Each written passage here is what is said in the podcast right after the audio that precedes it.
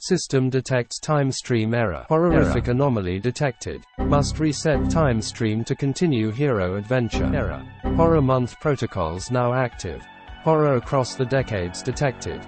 Welcome nerds to the darkest timeline. Welcome to Horror Month on the Amazing Nerd Show.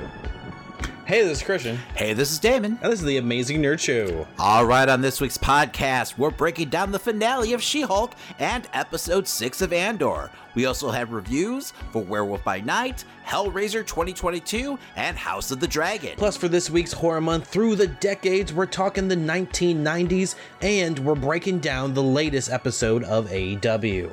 All right, but before we move on, make sure to subscribe to us on your favorite podcast platform. And while you're at it, give us a five star review and DM us a screenshot. Not only will we read it on the show, but we'll send you some amazing Nerd Show swag.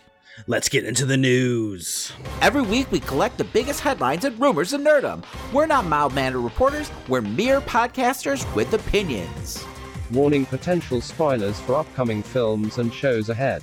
Check timestamps to avoid spoilers. You have been warned. All right, so this is a really slow news week for some reason. But up first, we have a whole lot of film delays for the MCU. Like wrestling promotions, maybe film slates should simply come with a subject to change warning, as THR reports in about delays for some of Marvel's heavy hitters. This all seemed to kick off when the director of Blade left right before production, which now pushes it from its November 3rd, 2023 release to now September 6, 2024, which started a domino effect as Deadpool 3 is moving from September 6th to now November 8th, 2024. Fantastic Four going from, you know, November 8th, 2024 to February 14th, 2025, and lastly Avengers Secret Wars is now going from November 7th, 2025 to May 1st, 2026. Though it is good to note that Avengers Kang Dynasty has yet to be mentioned as being pushed, you know, still holding on to its May 2nd, 2025 release, which would then put, you know, the two Avengers films a year apart rather than them being in the same year.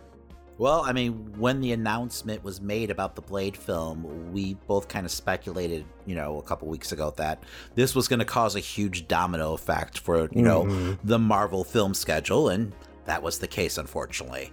Um, luckily, it seems like it's only really a handful of months for each one of these films.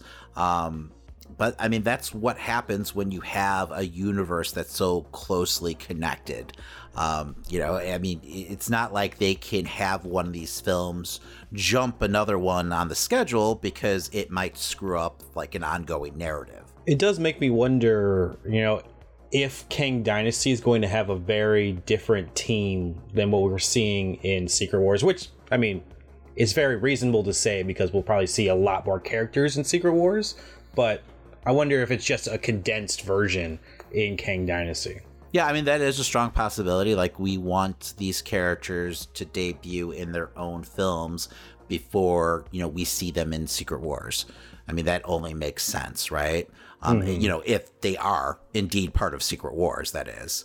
I mean, other factors come into play too, like you know the just the film schedule, the calendar in general. You know, what other films these movies could be going up against. You know, once the you know whole schedule shifts like that.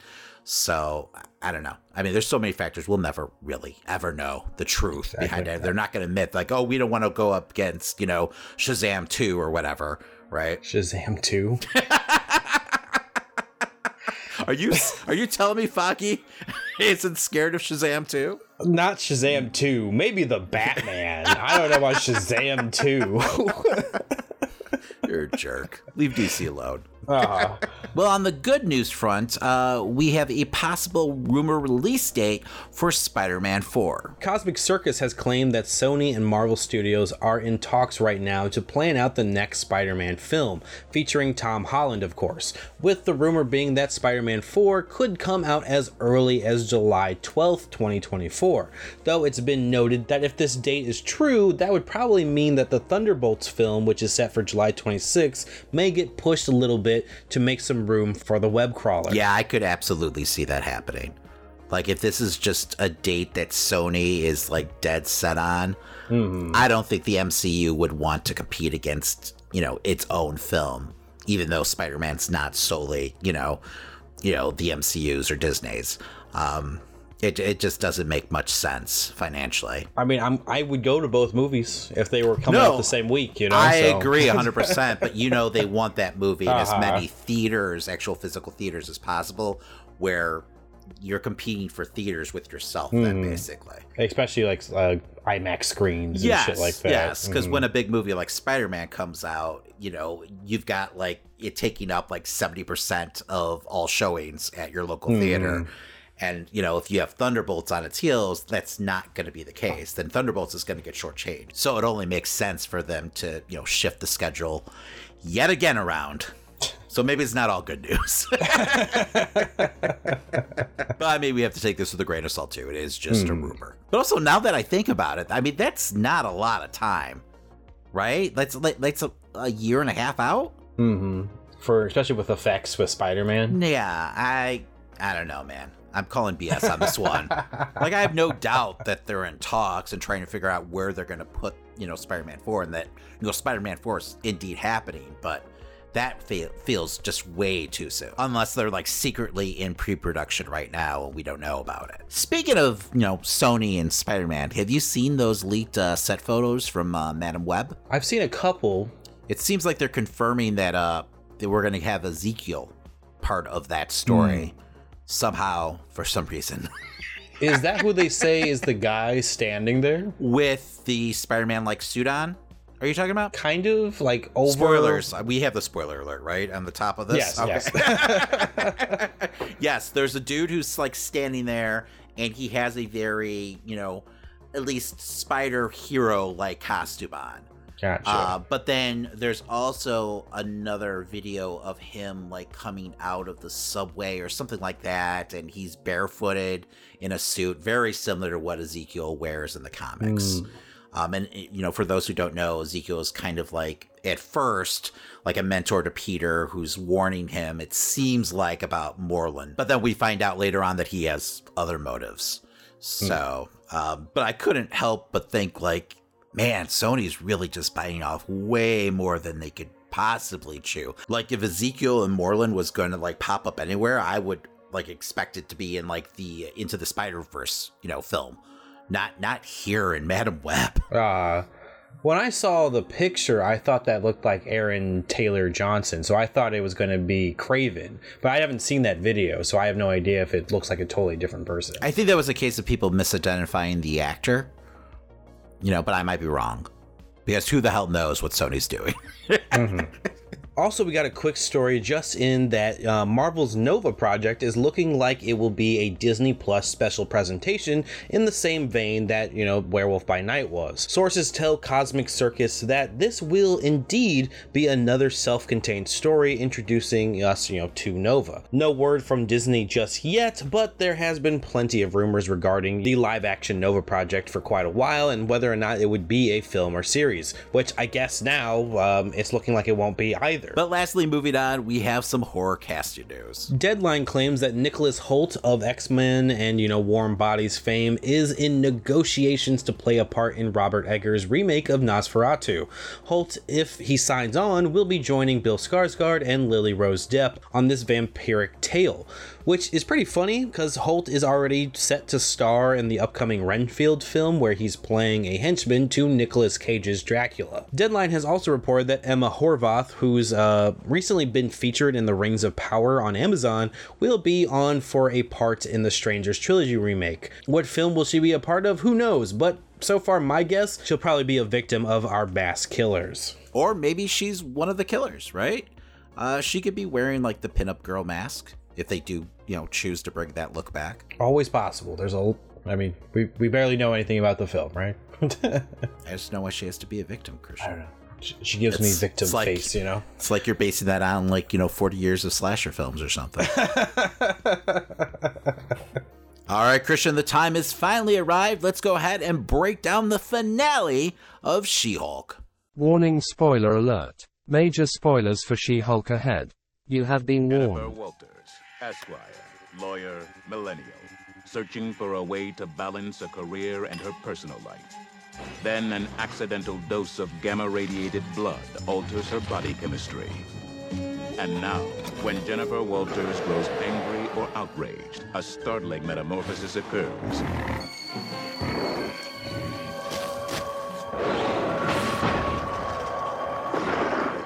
The creature is driven by rage and pursued by online trolls. Don't make me angry. You wouldn't like me when I'm angry. The finale kicks off with a recap of everything that's happened so far, but in the style of the 1970s Incredible Hulk opening, even giving us a non CGI version of the Savage She Hulk, which brings us all up to speed on why Jen was imprisoned after last week's events. I thought this was an amazing parody. I was terrified of the whole like Hulk out uh, sequence uh, from the original like 70s TV show uh, when I was little. Um, you know, I thought this like set the tone for really like how crazy this episode was gonna get, and we'll talk about that hmm. later. Um, although I'm not sure like what was worse, the live action version of She-Hulk or some of the shaky CGI we got like throughout the season. Mallory Pug and Nikki visit Jen, who's now locked up in the same way as Emil was at the start of this season by damage control. While Jen is dead focused on bringing intelligentsia to justice, Mallory tries to rein her in in explaining she needs to focus on her own case instead, in which a bargain has already been devised, as Jen is offered the same fate as Emil to never use her powers again, which Jen reluctantly accepts. I just don't know about the legality of this plea deal. Like she didn't murder anyone; she smashed No. a couple TVs. So doesn't I mean? So doesn't this seem a little extreme here? I guess, but if you think about how easily Emil could have escaped that prison in general, no, too- I, yeah, yeah. It's not really that big of a threat being like held captive by damage control, I guess. But still, I mean, so you can't use your powers whatsoever because you commit like one crime. You know, I mean, that's that. I don't know. That seems a bit extreme, but it is what it is. I mean, she did a bunch of property damage last week, and no one Yes, came after I her. I mean, she destroyed a parking garage. yeah. So yeah, I mean, I feel like Kevin Foggy's gonna have to eventually like give us more details on exactly like how they're like policing their you know superheroes, especially now that the uh, Sokovia Accords are no longer a thing. uh, Matt Murdock can't save every hero, you know, from legal troubles. That that is true. He's gonna try though. For the first half of this episode, we kind of see Jen really struggling to gain some control over her life, as now not being allowed to be She Hulk, Jen is of course fired from, you know, GLK and H, which was the last firm that would have actually accepted her, which of course then leads her to move out of her apartment and back in with her family, all while still being hounded by the media about what went down. I did think it was a little bogus that her friends all said, We're going to keep our jobs though, we're not following you. I mean, you can't really blame them. Those are probably a couple of really like high paid jobs at that firm. I'm guessing. So and they they prove their worth later on in the episode, right? Solidarity, Damon. Fuck Solidarity. that. Money talks, Christian. Clearly. Like if Manscaped wants to give me some extra scratch to like get rid of you, I mean, I, I'm all ears. They know my email. Can't shave away a good editor, all right? Oh, you want to make a bet? Back at her parents' house, Jen is in full lawyer mode as she, you know, tries to build a case against intelligentsia and find out who they are. Nikki, who's there to help though, gets quickly distracted by Jen's mom, who, you know, shares a video of Jen dancing back in her college days. Also, Dennis Bukowski is of course going on the news and claiming that they dated and, you know, that she was a mess before any of this accident ever happened, which just causes Jen to be even more overwhelmed by the situation. And as she breaks the fourth wall, tries to understand why her story is just turning out like this, in which she again tries to reach out to Bruce, which gets no answer. Then she thinks about Emil and decides to go to his retreat instead. Meanwhile, Nikki devises a plan to get into Intelligentsia as she takes the vid of Jen dancing and posts it on the site, which immediately gets the attention of Hulk King, who invites Nikki to meet up under, you know, the assumptions that she's just one of the She-Hulk hating guys from the site, which prompts her to then bring in Pug as she makes her way to the meetup. yeah, it was at this point where I started to realize, man, this is all like unraveling rather quickly. Honestly, the pace of the last few episodes, I don't know, made me feel like I was still like I didn't know where I was in the episode, how long I'd been sitting there. I uh-huh. thought we were already like a good 20 minutes in. At the meetup, Pug goes in with an AirPod with Nikki on the phone. It doesn't take long, though, for Pug to run into tonight's coordinator, Todd, who unveils himself to be the Hulk King running intelligentsia. Fucking Todd. I told you, Uh-huh. Christian. well, I think MJF has taught us never trust a man wearing a scarf. I was still hoping that it was going to be, you know, someone above Todd, but who knows. Jen gets to Emil's retreat, but he's nowhere in sight. Instead, she gets greeted by Wrecker, who gives her Emil's book, but that doesn't really do much to ease her stress. Instead, she wants to talk with Emil, someone who's actually, you know, been through all the same things as she has at, at this point, which Wrecker states he's gone to some event going down in the lodge. Well, I did love the bit about the tea and the chicken blood and everything. I was, you know, with that, I was kind of hoping that we'd see an appearance from the rest of the misfits from the therapy group. Uh, You know, at least like Porcupine. But I guess that wasn't in the cards this episode for some reason, even though they gave us everything else. Uh, could have actually seen him outside the suit. Maybe in like PJs for a change or something. that sounds terrifying. But okay. Of course, in the lodge is the Intelligentsia meetup, where Emil is going to be a special guest speaker, but in his abomination form, which is exactly what Jen walks in to find out. now, am I wrong here, Christian? It doesn't feel like Emil really knows what the hell's going on with intelligentsia. I'm not sure. I'm not sure if he knew or not, because he was trying to empower everyone. But I guess I would I would have to assume he knew what they were talking about before he walked out. I don't right? know. Like, I don't know if he's like just one of these paid, like you know, inspirational speakers. They- I mean, you do tons of like speaking engagements all the time. You know, when you're mm-hmm. you know working that you know gambit. So, so I don't think they clarified that at all.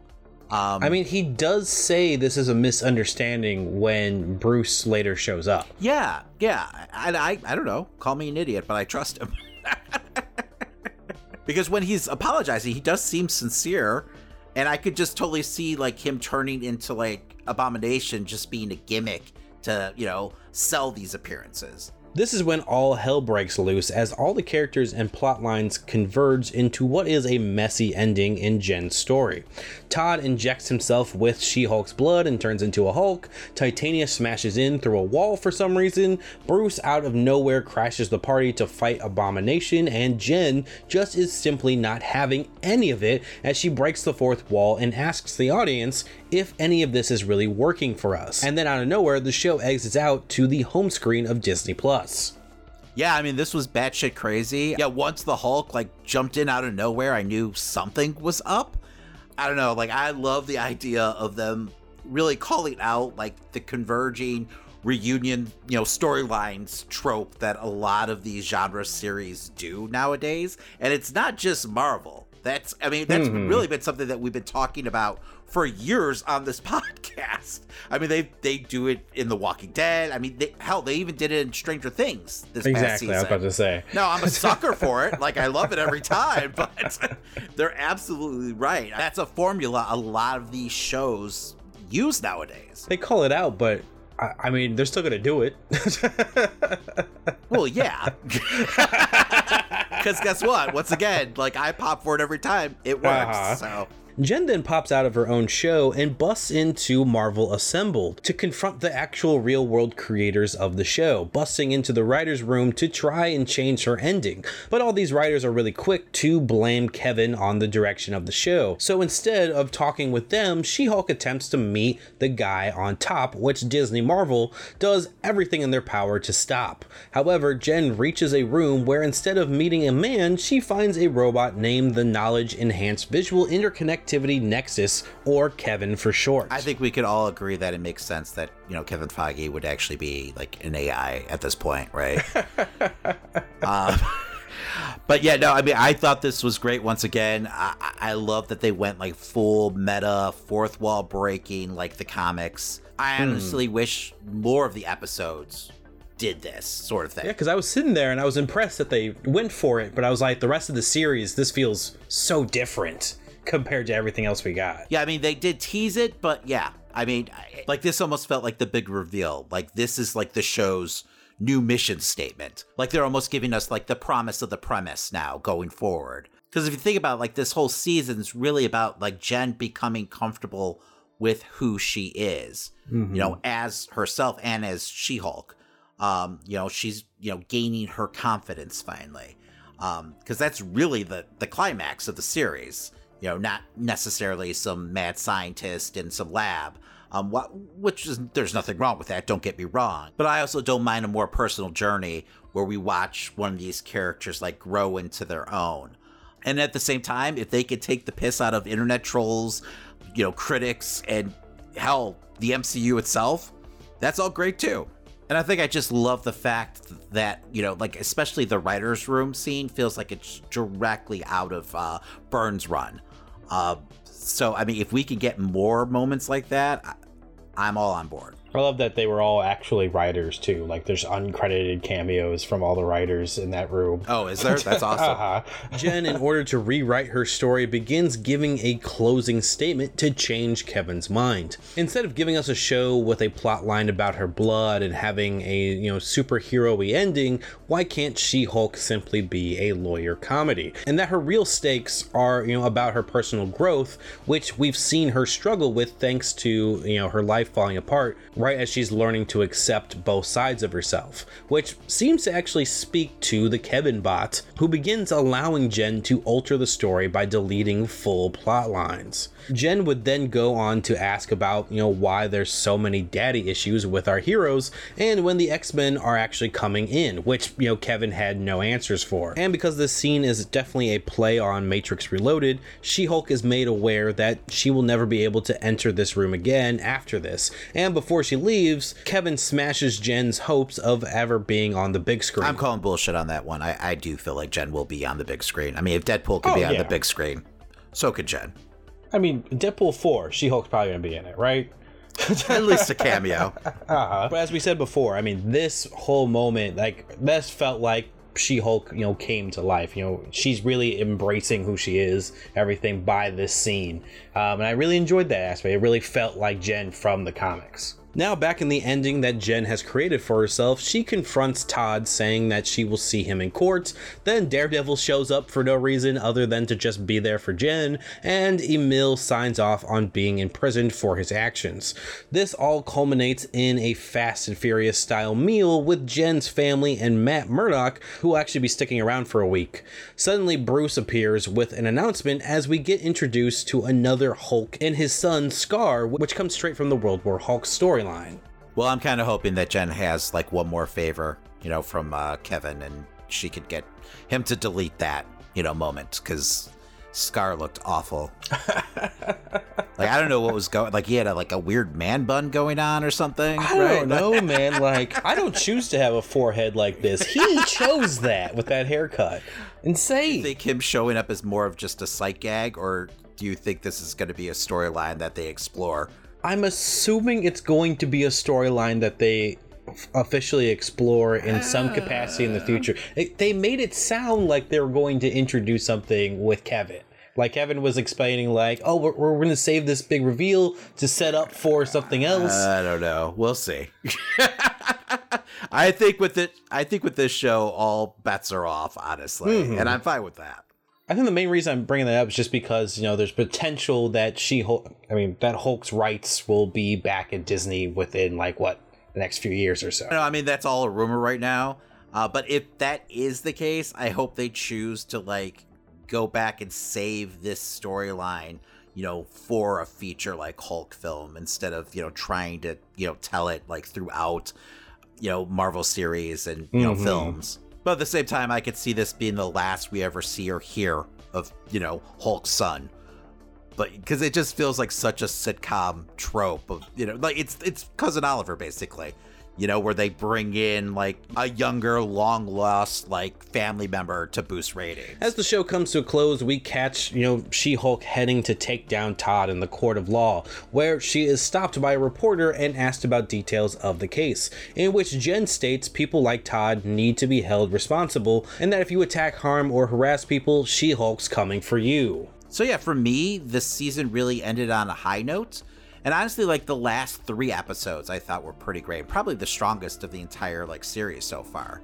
My only real issue was the three previous episodes were a little lackluster. Like I didn't think they're awful or anything. They just kind of dragged. Um, so I'm hoping if we do get a second season, there's more consistency. Um, especially now that we've had this like huge fourth wall break. Like I want more of that, please. You know, and more of these like offbeat, you know, Marvel characters making appearances. But I don't know, man. Like I really enjoyed watching Jen's, um, you know, story play out on the screen and I'm looking forward to more of it. So I'm to go ahead and give the first season of She Hulk a B. And now, after the finale and getting kind of a taste of like how far Kevin Feige's willing to let this show go, you know, when it comes to like, you know, the meta humor and then breaking the fourth wall, like I want all of it. Like, if you're to go big, go big, right? but also at the same time, let's also sure up the CGI a little. Yeah, I mean they ended it in a way where it opens up the door to a, for a lot of potential with this series. I totally see that. But you know me, I I can't handle it when a show drags and gives me nothing in the middle like that.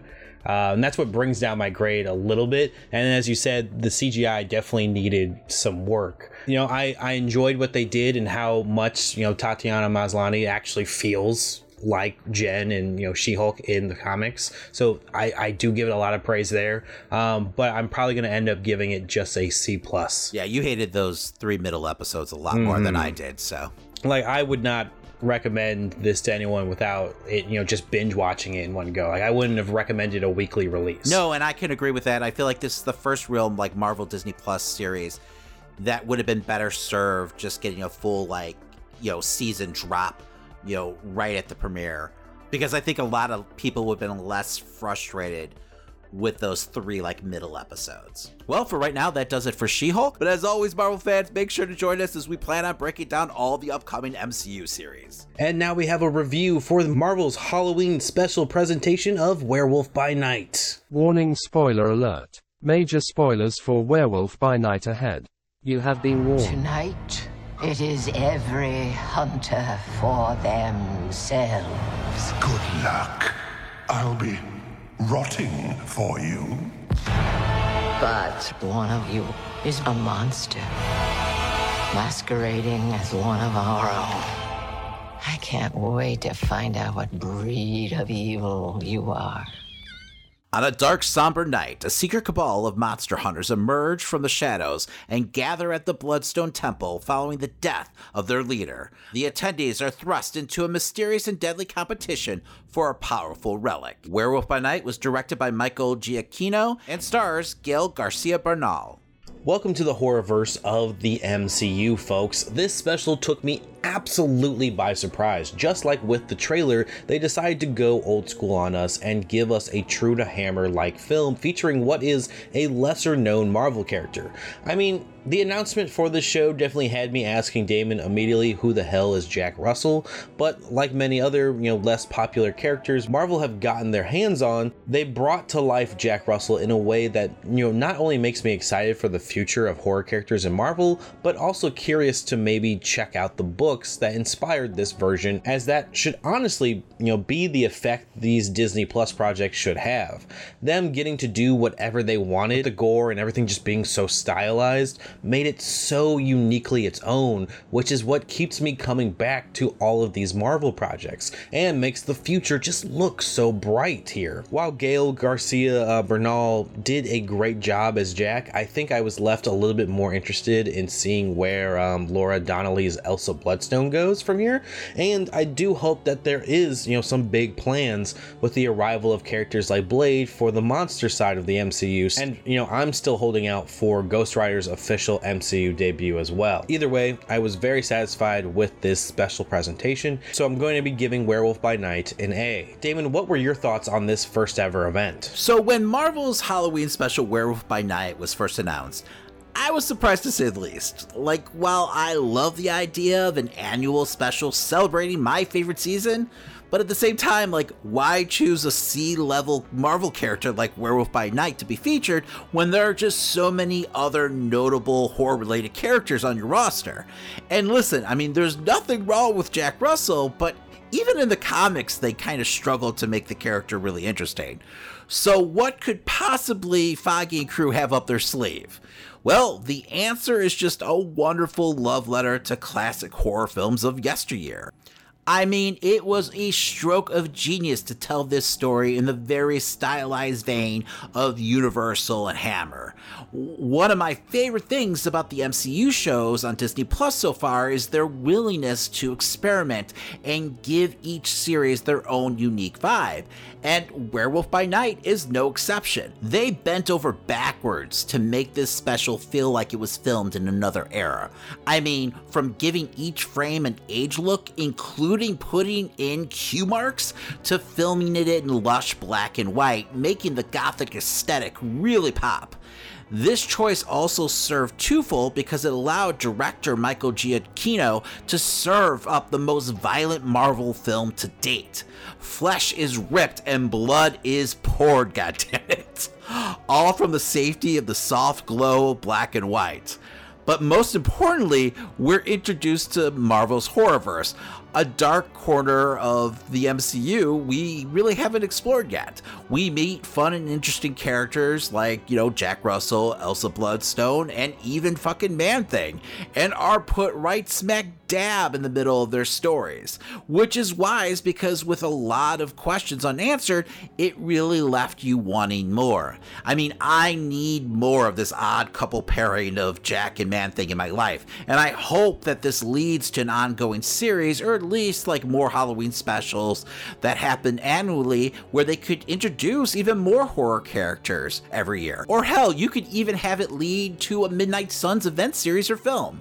Uh, but anyway, Werewolf by Night is a must watch for Marvel and horror fans alike. I thought, and I hope I'm pronouncing this right, Michael Giacchino did a fabulous job in his directorial debut, uh, producing something really special here. Uh, just a nice blend of two of my favorite things comics and horror. So I'm going to go ahead, I'm going to give it an A. Here's to hoping this is just the start of a whole new chapter for the MCU.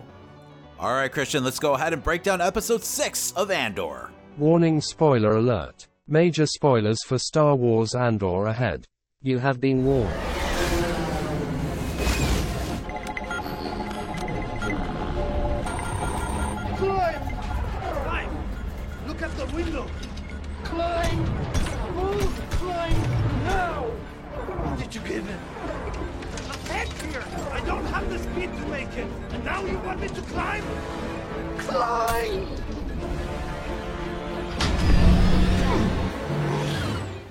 We start at the morning of the heist as Nemik, you know, confesses to Andor that he has been unable to sleep.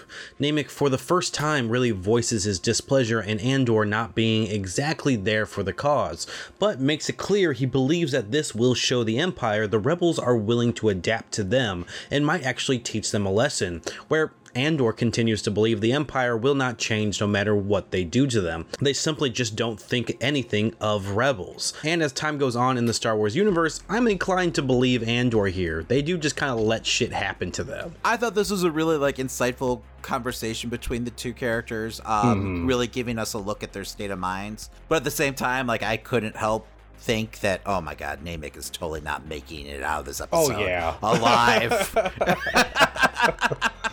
You'll sleep when it's over. Yeah. Ah, he, he sure did. it's like yeah, no, this guy's goose is cooked. Like- yeah, it's always like a telltale sign that a character's not going to be around for long when they get Uh-huh. a full like monologue like this in the middle of like a high stakes episode. The Walking Dead loved this trope to the point where I was expecting walkers to like burst through the woods and like carry him off. That would be a twist. Why not? Hey, I mean, didn't they actually establish like zombies in like the Star Wars universe? There was like a whole book about like uh death troopers or something. They, they were like zombie stormtroopers, right?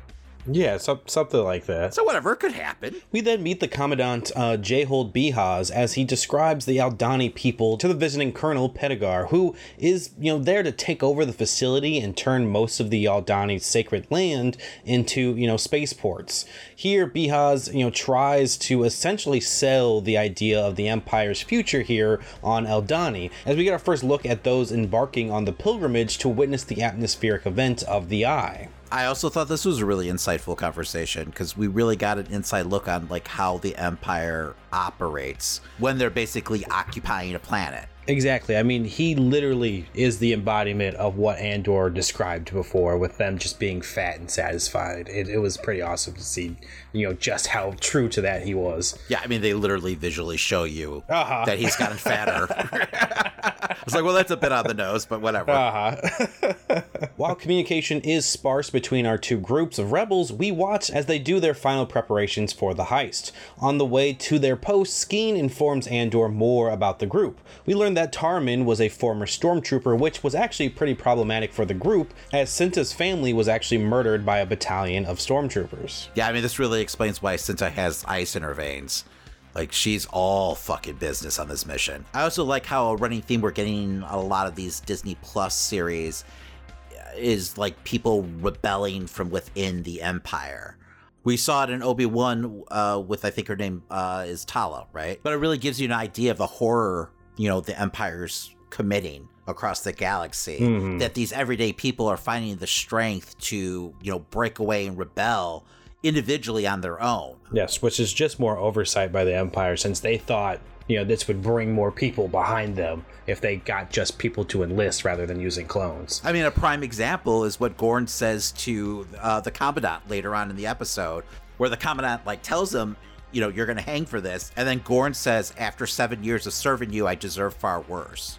It really kind of like puts in perspective of like just the atrocities. A lot of these like everyday people who end up signing up to join, you know, the Galactic Empire are being forced to commit. Not to get off topic, but who hangs in the Star Wars universe? Like, why is that their execution method? I, I don't know, Christian. What do you suggest? I don't know. Thrown into lava pit. I don't know anything. Everything else makes more every, sense. Not every fucking like planet is Mustafar. like True. Firing squad then. Just firing squad. I can't imagine them hanging people. Yes. Well, here's a morbid theory. Maybe they hang people so they can leave them as an example to other citizens. I guess. I just I've never seen a hanging Why? Why in we? anything why in Star having this Wars. conversation right now? Let's move on, you sick fuck. Geared up and in place, Andor and company follow behind the Aldhani people, pretending to be their escorts under the command of Lieutenant Gorn. Meanwhile, Cinta and Vel prepare and execute a plan to go and disable the comm system by taking an underwater approach. Gorn, playing translator, has the two Imperials, along with Jayhold's family, meet with a peace offering for the Aldhani chieftain. While the chieftain speaks out in defiance of the Empire, Gorn doesn't really let Jayhold know the truth of what he's saying. But it's clear there is no respect on either side of this conversation, especially when the chieftain burns the Empire's hide offering. I just love how arrogant Jayhold is, that he isn't really expecting this chieftain to harbor any kind of resentment, you know, towards him. You know, or maybe he just doesn't give a shit. Little column A, little column eh? B. Vel and Cinta in place above the wall, you know, has put a signal jammer on the comms of the station that is manned by Corporal Kimsey, who we met last week. With their window closing in, um, Taramyn attempts to get confirmation that the plan is a go from Vel, but she hesitates in giving the green light. Eventually, though, she does push herself past her nerves and gives the go ahead, just in time as Andor's squad has to now follow the Commandant and his family back into the Imperial base to start our heist. I thought this was a nice humanizing moment for Val. She's been such a stoic, you know, kind of leader to this point. Um, it only makes sense though that you know she would be second guessing herself, and it also helped uh, convey like how high the stakes are in this mission. Exactly. I mean, everything up until this point is just tension, tension, tension, just until building to like when they actually start the heist. And I liked how it was paced up to here. Inside the blast doors, things immediately kick off with the group taking Jayhold's family prisoner. However, Colonel Petigar tries to play hero, aiming his gun at Nemik. As they all try to disarm each other and get the other to put down their weapons, Cinta and Vel then show up, with Stone Cold Cinta shooting down Petigar without blinking an eye. What a fucking badass! Absolutely. I hope we see her again after this episode. I, I hope so too. Cinta then stays with the family in the control booth with several other hostages and monitors the overall situation, while the rest of them drag the Commandant to where, you know, the payroll is located, needing his handprint to unlock the gates. On the other side, Gorn is checking to see if all his men are in place during the eye before coming in. Inside, the group forces unprepared soldiers to then help load the coins onto the space freighter, which sends an alarm to another part of the base. And while all this is going on, Corporal Kimsey has been trying to figure out what's happened to the comm signal and accidentally stumbles upon the hijacked Imperial signal that the rebels are using to communicate with each other. Yeah, this is a pretty big oh shit moment. you knew things weren't going to end well for everyone once he gets that signal. Maybe if Gorn had just been a little bit more lax with him standing outside of his position, he wouldn't have noticed, you know? That, that is true.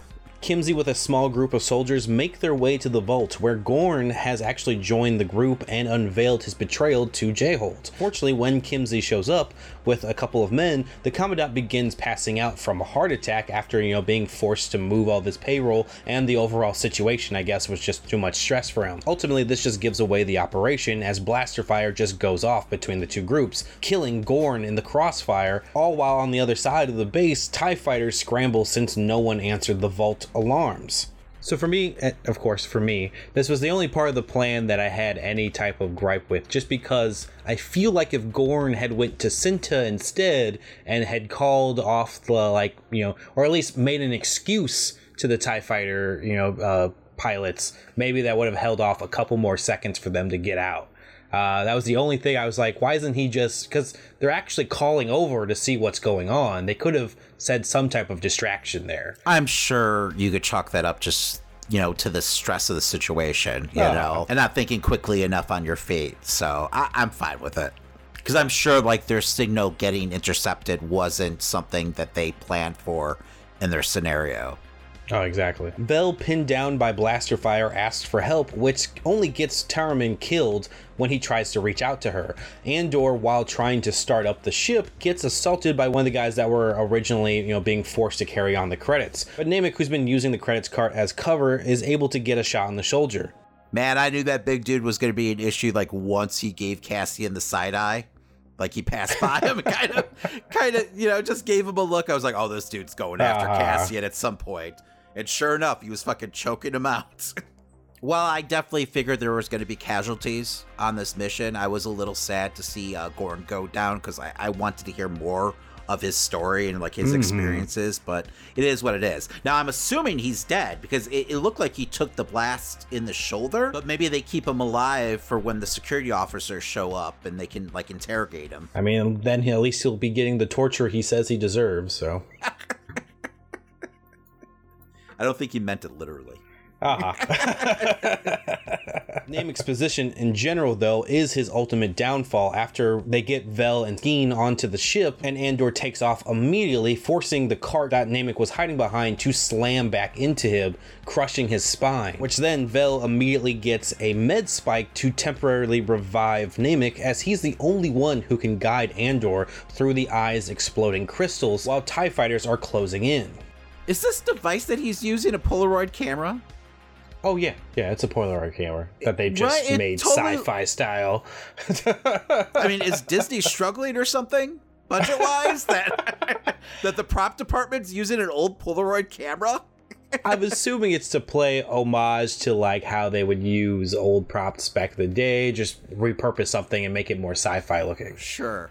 Or I'm just that old that like there's generations who don't know what a fucking Polaroid camera looks like Oh, anymore. hundred percent. There are generations that don't know what that looks like. wow. Thanks, Christian. It's all on their phone now, David. That is true. But anyway, I mean, this chase sequence was fucking breathtaking. I mean, you weren't lying about them using the entire budget yeah. on this moment. I mean, I like this scene better than the Kessel run that we got in uh, Solo. I love that it actually looks like an eye. Like that's how you know why it got its name. The way it's shaped and looks like an actual iris and stuff like that. I thought that was crazy. Yeah, you totally understand why thousands of people would show up every year to witness it. As Nemik, you know, gets the crew out of harm's way, we see Cinta has joined the Aldhani people as she will be left behind during this mission, which I guess was a part of their plan. So yeah, I mean, she just kind of walks off. Like, does she have an escape plan here, or I have no idea. Maybe she just wanted to enjoy the eye. I don't. I don't know, man. well, like I said, I hope you know we eventually have a reunion between her and Val, but we'll yeah, see. Uh, my main fear is that she just gets picked up by the security council and gets interrogated. I, you know, I could totally see that. She's not going to give him shit, though. No, I'll tell you right now. Outside of the eye now, Skeen and Vel argue over going to see a doctor for Nemik whose health is failing rapidly. Andor decides to side with Skeen and they go to a doctor named Quadpaw who immediately performs surgery on Nemik. Yeah. Quadpaw for forearm man, yeah. Whatever. At least he got a doctorate degree, degree, right? Like, listen, for years, you know, because I used to collect Star Wars uh, figures as a kid, I thought uh, Ponda Baba was Walrus Man. So that's that's literally the name they gave him on the package, you know, of his figures. So it is what it is. I could deal with that. He literally was the walrus. Outside of the surgery, Skeen makes a proposal to Andor asking if he wants to take the money and run, you know, taking a 50 50 split with him, as he can't fly the ship. Andor at first is in disbelief, you know, questioning why someone who has a grudge against the Empire, you know, especially for their brother's sake, would betray the rebellion in which we find out that Skeen has never actually had a brother. And even though I still thought this was like a whole like test of faith for Andor, Skeen finds himself gunned down for his betrayal as Andor refuses. Yeah, I did not see this coming. This dude has been working an angle the entire fucking time. What a dick. I know, right? and if you think about it, the entire time he was kind of like bowing up on Cassian, was probably just because he thought he was going to get in the way of him pulling this uh-huh. off, right? or even like that Cassian could be possibly also working an angle. But I, I just love the fact that Cassian is not scared to drop a motherfucker. Like, because my God, like, what if you were right? Like, what if this was like some kind of morality test for Cassian? Uh-huh. and Cassian just like cut this guy down. Uh, but I that's what you get, man, right? Andor, with blaster in hand, takes aim at Vel and the Doctor, who both inform him that Nemik didn't make it, and ask what happened to Skeen, which Vel doesn't believe Andor's story about Skeen betraying them. Either way, Andor isn't asking for any part of the heist money, only what, you know, Luthen promised him as he gives Vel back the Kyber crystal for her to give to Luthen.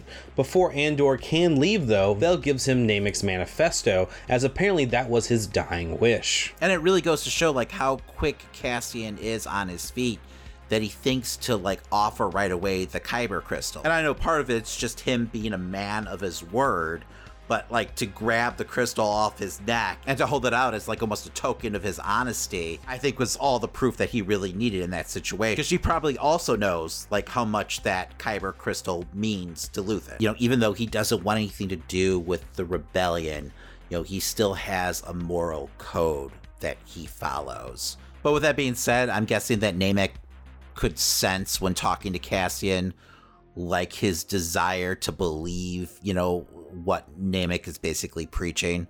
And that's why he wanted to make sure that, you know, Cassian would get his manifesto. And now that he has that book in his possession, I'm guessing that's going to be the final step, you know, of Cassian being indoctrinated into, you know, the Rebel Alliance. On Coruscant, we see the news of the rebel activity spreading as first we see the Security Council just scrambling together. Then Mon Mothma, who during her speech, you know, for giving aid to the Ghormans, gets completely overshadowed by the news alerts the other senators are receiving. Finally, the news hits Luthen, as while he's helping some customers out at his shop, one asks if he has anything from Aldhani as a joke after, you know, reading a report of rebel activity on the planet, in which the episode ends with Luthen going to the back and laughing in pure joy that the mission was, you know, for better or worse, a success. Yeah, I thought it was a nice touch seeing like the news spread across the galaxy and really showing the weight of what they were able to pull off. Um, I love seeing Luthen celebrate because he knows an event like this could help inspire others and be the spark that really like ignites the rebellion. You know, I've really loved how this has felt more like a short story you know this whole for these first six episodes rather than like you know an episodic adventure that we've been having. Like everything has just been building up to this one moment, and it's really felt really well like handled. No, I agree. I love a good heist film, um, and that's what this feels like, you know, or like a Dirty Dozen film. Um, so I, I don't know. I'm really enjoying this series so far, and I'm looking forward to see you know what's to come next. Do you think Luthen's going to track down Cassian and try to convince him to come back? Oh, absolutely. Yeah. I feel like if he finds out that these are the only two left, he's definitely going to bring both of them back if they can, if he can. and especially with Cassian showing what you know he can pull off. Mhm. Um, you know, with how crucial he was to that mission, like that's definitely a guy you want in the fold. So, and he's proven himself trustworthy at this point. My guess also is like once the Empire starts investigating this scene, that they're gonna you know end up putting two and two together. Um, and you know, figure out that Cassian is the same guy that they were already looking for, you know, from Ferrix. Anyway, make sure to join us next week as we break down episode seven of Andor. And now a quick word from our sponsor, Manscaped. Hey, you! Got Bush? Well, you definitely do if you haven't tried the best products from our sponsor today, Manscaped. Taking control of your bush is important. These products are so good, you're going to be showing pride in your new bush free yard. It's a fact that you'll have the best kept nutsack on the cul de sac, so save big and be the most hygienic version of yourself by using our discount code 20NerdShow for 20% off plus free shipping at manscaped.com. Listeners, you know I don't got bush because Manscaped helps keep my rocket raccoon high and oh. tight. Whether you're looking to go bald like an eagle or just in need of a safe trim, Manscaped is dedicated to helping you level up your full body grooming game. Listeners, the grooming package I highly recommend is the Performance Package 4.0. That's because inside the package is the Lawnmower 4.0. This electric trimmer is a bush's worst nightmare.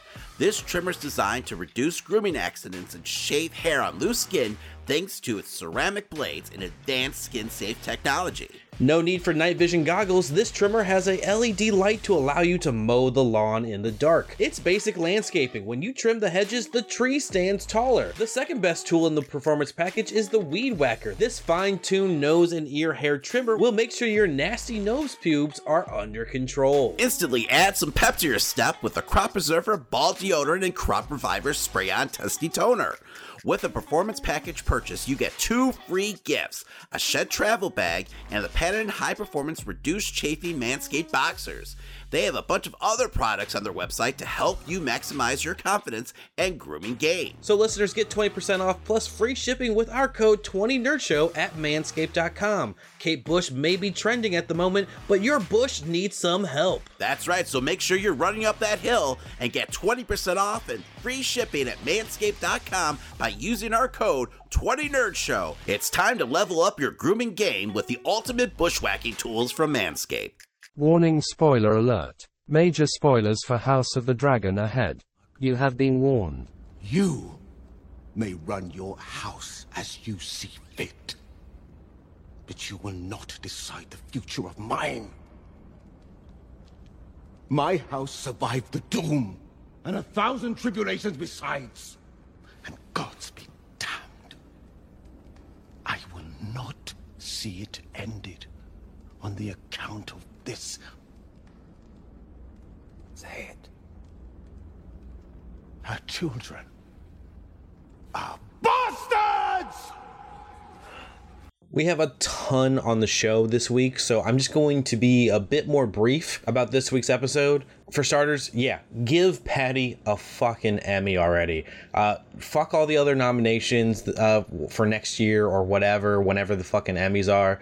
His performance as King Viserys is just one of the most likable and relatable and powerful in Game of Thrones. This week we saw the official end of the king as he tried to bring his family together in one last ditch effort before his illness claimed him. Unfortunately, the emotional damage these parents have done on the kids has already, you know, stoked the events to come, as while the adults try to make amends in Viserys' honor, the kids don't really give a shit about making any type of friendship with the other kids. Everything was pretty much just laid out clear in this episode, exactly where, you know, everyone may stand when the battle begins.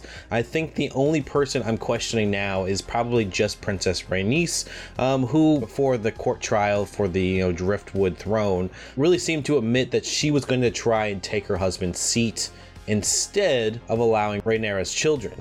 But I feel like she may still side with Rhaenyra for, you know, her grandchildren's sake, as they are now set to wed Rhaenyra's sons basically as kind of a workaround for the Velaryon bloodline to get what they've always wanted, which is a seat on the Iron Throne and a seat on the Driftwood throne. Also, I just want to say it's okay to name your kid anything other than Aegon. I know he was a great conqueror and all that, but at this time there are multiple boys in this clan named Aegon alive and dead. That makes Alicent's confusion seem very realistic here, as I even get confused talking to people about all the Aegon boys.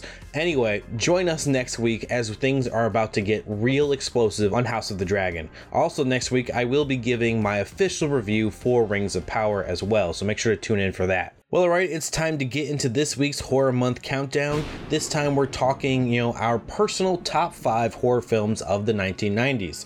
Damon, since I was only an infant at this time, what made the 90s stand out for horror? Well, to say that the 90s was a transitional time period would be an understatement. The decade began with the end of the Cold War and would see the beginning of Operation Desert Storm. Grunge and hip hop not only dominated the music charts, putting hair metal on the extinction list, but they also took over fashion. And technology began to advance at such a breakneck pace, with more and more homes than ever owning PCs, especially with the internet becoming a thing. Horror was also in a state of change, with some of the bigger franchises running on fumes. The genre as a whole was experiencing a bit of a hangover after the success of slasher films previously in the 80s, leaving studios searching for the next big thing. Slowly but surely, though, other subgenres started to emerge and evolve, and variety seemed to be in vogue. The genre showed off its versatility and range at the box office and arguably solidified itself as a true art form in critics' eyes, even though some would scoff at the notion, choosing to call the more serious toned award nominated horror films thrillers. But horror fans saw right through that pretentious bullshit, because at the end of the day, no matter what the presentation, if the intent is to scare, then horror is the name of the genre. By the second half of the decade, slasher movies rose from their grave, like many of the mass killers that made them popular, refusing just to stay dead.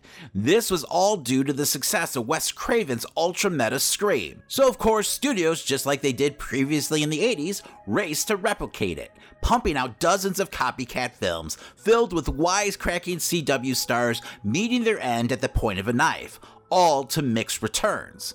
Part of the issue was some of these movies were a little too polished and nerfed compared to their predecessors, many times choosing to trade in gore and scares for jokes and sarcasm, making them feel more like bad parody than horror. The decade would end strong, though, with films that would become trendsetters for the aughts, like the found footage phenomenon, Blair Witch Project, or Japan's Ringu, that became the catalyst for the J horror boom of the early 2000s, and in turn, for better or worse, the many American remakes but we'll talk more about that next week. All right, before we get started with the countdown, I've got some quick honorable mentions. Uh, first up, from Dusk Till Dawn, uh, Jacob's Ladder, It, which actually almost made my list, but since it's really a mini series, I felt like I'd be cheating. Uh, Sixth Sense, Francis Ford Coppola's Dracula, and The Blair Witch Project. Christian, do you have any honorable mentions this week? Uh, for my honorable mentions, I'll probably say From Dusk Till Dawn, you know, Sleepy Hollow, and maybe even give The Crow, which is more of an action film, but fuck it, I'll say it, The Crow. And now Amazing Nerd Show's top 5 horror films of the 1990s. Damon's number 5, Event Horizon.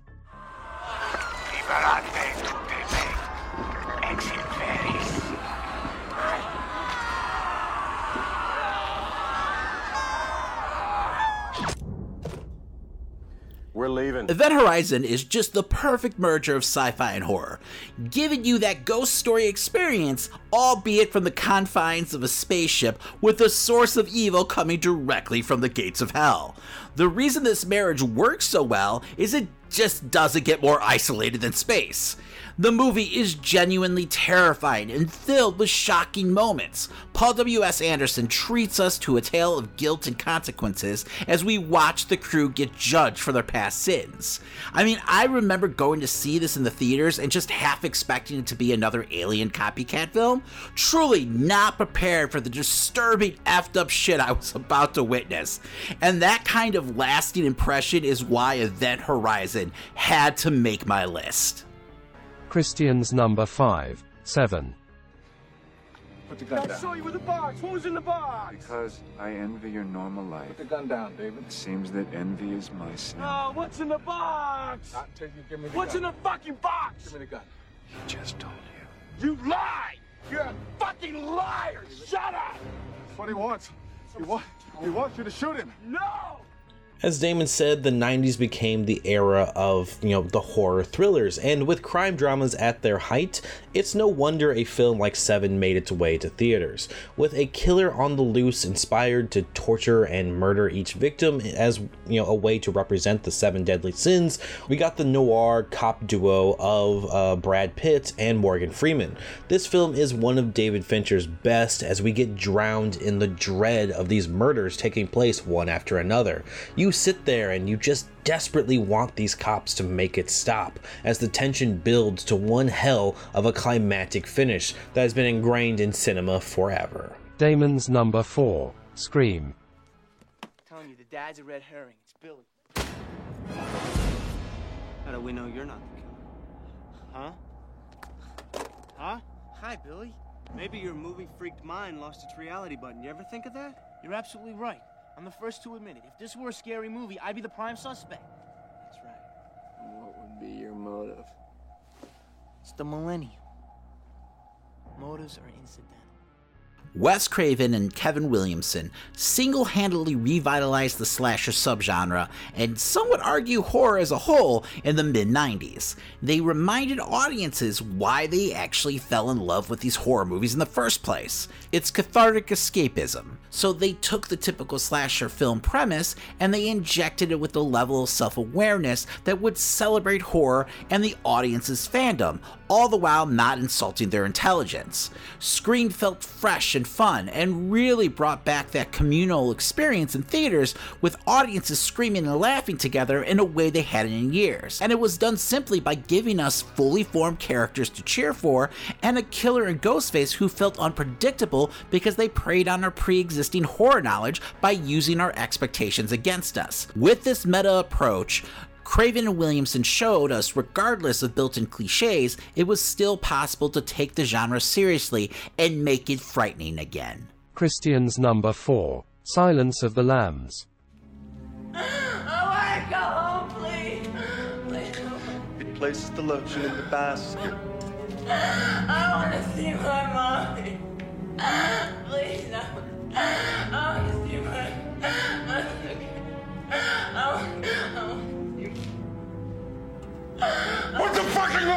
The basket! One of, if not the most quoted film of my childhood, Silence of the Lambs' dark true crime horror leaves a lasting impression on all generations. I mean, who hasn't done Buffalo Bill's dance in the mirror at least once, right? All kidding aside, Jonathan Demme uh, and company take you on a psychological hell ride as you yourself get toyed with by the charming performance of Anthony Hopkins as Hannibal Lecter. His scenes alone with Jodie Foster's you know, Clarice made the film iconic, and while there have been many imitations of the pairing of Hannibal and Starling, none quite compare to this one. It's a 90s flick with true lasting power. Damon's number 3. The Exorcist 3. For example, a decapitated head can continue to see for approximately 20 seconds. So when I have one that's cocking, I always hold it up so that it can see its body. It's a little extra I throw in for no added charge. I must admit it makes me chuckle every time. So, after Exorcist 2 was such a disaster, it's hard to blame people for not checking out a third installment. But what William Blatty, who actually wrote the original Exorcist, delivered with this film is a supernatural murder mystery that permeates a level of dread that only few films have ever reached. In this dark and twisted story, we watch Detective Kinderman from the first film, now played by the great George C. Scott, try to unravel the riddle of the Gemini killer, who seems somehow to be back from the dead filled with surreal, dreamlike sequences and wicked, ghastly visuals, Blatty gives us another story about lost faith as we watch Kinderman struggle with the meaning of it all in this unforgiving, cruel world. With Blatty at the helm, this is very much a writer's film, with sharp witted dialogue driving every scene, only taking a back seat at time to some expertly crafted moments of suspense. The result at the end of the day is a film that many consider one of the best underappreciated horror sequels of all time. Christian's number 3, Army of Darkness. Sure, I could have stayed in the past. Could have even been king. But in my own way, I am king. Hail to the king, baby. If you listen to the show, you know I'm a fan of the absurd from time to time, and that's one way to, you know, describe the third installment of the Evil Dead franchise, Army of Darkness. If Evil Dead 2 wasn't balls to the wall enough for you, Wait till Ash finds himself in the Middle Ages fighting Deadites. I mean, I talked about, you know, Silence of the Lamb being quotable, but I think I say uh, this is my boomstick at least once a week. It's not a film to take super serious, and I'm sure as fuck, you know, wouldn't call it a scary film, but man, is Army of Darkness a good time, with plenty of practical effects gags and horrific humor to make it a horror month staple. Damon's number 2, Silence of the Lambs. His real name is Benjamin Raspail, a former patient of mine whose romantic attachments ran to, shall we say, the exotic. I did not kill him, I assure you, merely tucked him away very much as I found him after he'd missed three appointments. If you didn't kill him, then who did, sir? Who can say? Best thing for him, really. His therapy was going nowhere. There's only a few films that have ever really left their mark on pop culture like Silence of the Lambs. It's the kind of movie that even if you haven't seen it, you could probably quote a line or, you know, recognize its characters. This unnerving psychological horror film transcends the typical serial killer tale and really helped reshape the way people view the genre. Anthony Hopkins, with a career defining performance as Hannibal Lecter, gives us one of the most charismatic horror villains ever put on screen to the point because of his penchant of eating the rude, he becomes a bit of an anti hero, even as he manipulates and toys with the stoic detective Clarice Starling, played by the incomparable Jodie Foster. It's their chemistry that drives the film as they play a game of mental chess for Starling's soul, all the while as we watch her admirably hold it together long enough to hunt down the real villain of the piece, Buffalo Bill. And really, it's Bill who torments the audience's nightmares at the end of the day as we watch this depraved monster hunt down his next victim. With all those factors accounted for, Silence of the Lambs is just the perfect storm of a film and is well deserving of its legendary status. Christian's number 2, The Ring.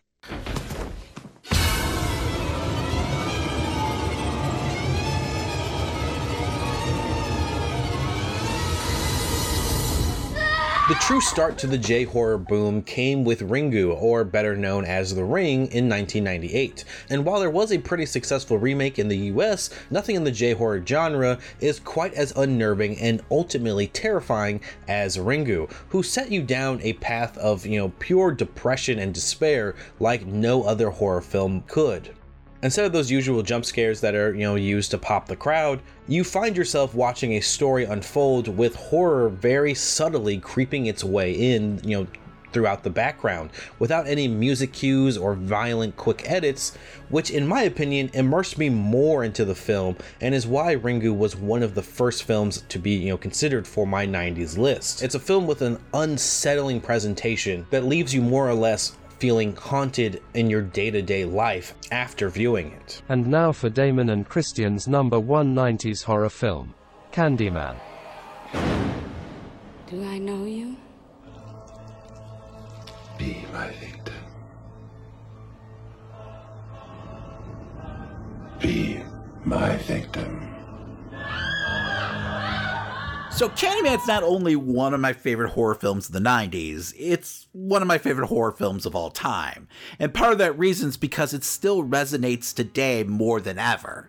In the aftermath of the horror boom of the 80s, the film managed to remind audiences just how terrifying the genre can still be by setting the high bar for all things horror. Its use of classic urban legends really tapped into fears we've experienced with modern folklore. It's those stories we've all heard whispered on the playground, passed down from generation to generation, brought to life, which makes it even more relatable. Bernard Rose's arresting visuals is both somehow gritty and gothic, and Tony Todd's performance finds the perfect balance between sympathetic and absolutely terrifying really echoing horror icons of the past like Lon Chaney and Boris Karloff. The film is unapologetically brutal, with Philip Glass's atmospheric score heightening the tension. And the choice to set in Cabrini Green underlines the subtext of race and class. This allows the boundaries of mythology to be pierced by cold reality. In my mind, it's just a shame that the follow up sequels never came close to living up to the greatness of the original, because as a horror fan, I feel like Candyman belongs in the same sentence when mentioning legendary horror characters like Jason and Freddy. Nevertheless, Candyman is easily my favorite horror film of the 90s, and that's why, of course, it's number one on my list. So it's going to be a double number one for me as well, as Candyman is leagues apart as a horror film to just about every other pick on my list because it has baked in multiple layers of fear that can still resonate with today's audience. Tony Todd's striking performance as the Candyman is what made him a legendary symbol of death in horror films to come. I mean, the man can just look in your general direction and invoke fear. But as Damon said prior, this story gives layers to our hooked killer and brought to life the horrors of folklore. After watching our number one pick, you will be counting just how many times you say Candyman out loud.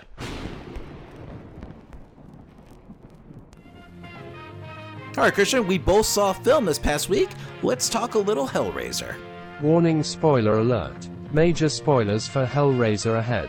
You have been warned. And now, our feature presentation. It's time. Greater delights await.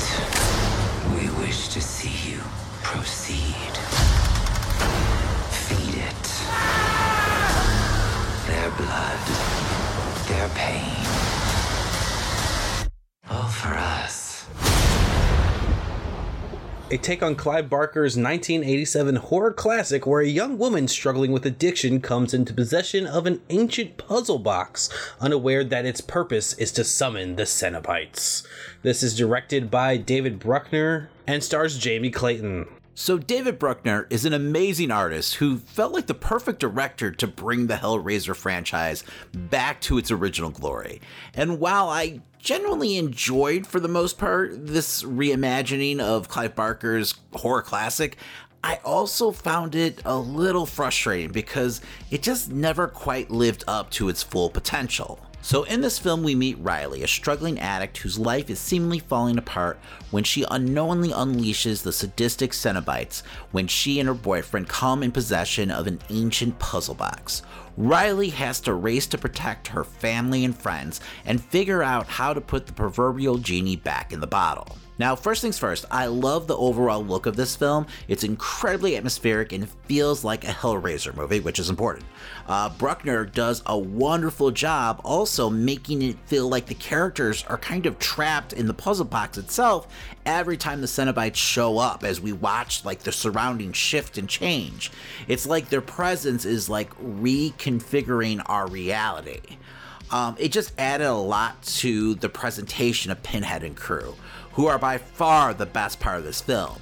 Jamie Clayton does an amazing job as our new Pinhead and is able to give the character the same level of gravitas that the legendary Doug Bradley did with his performance. Also, I thought the character design for the Cenobites was really creative.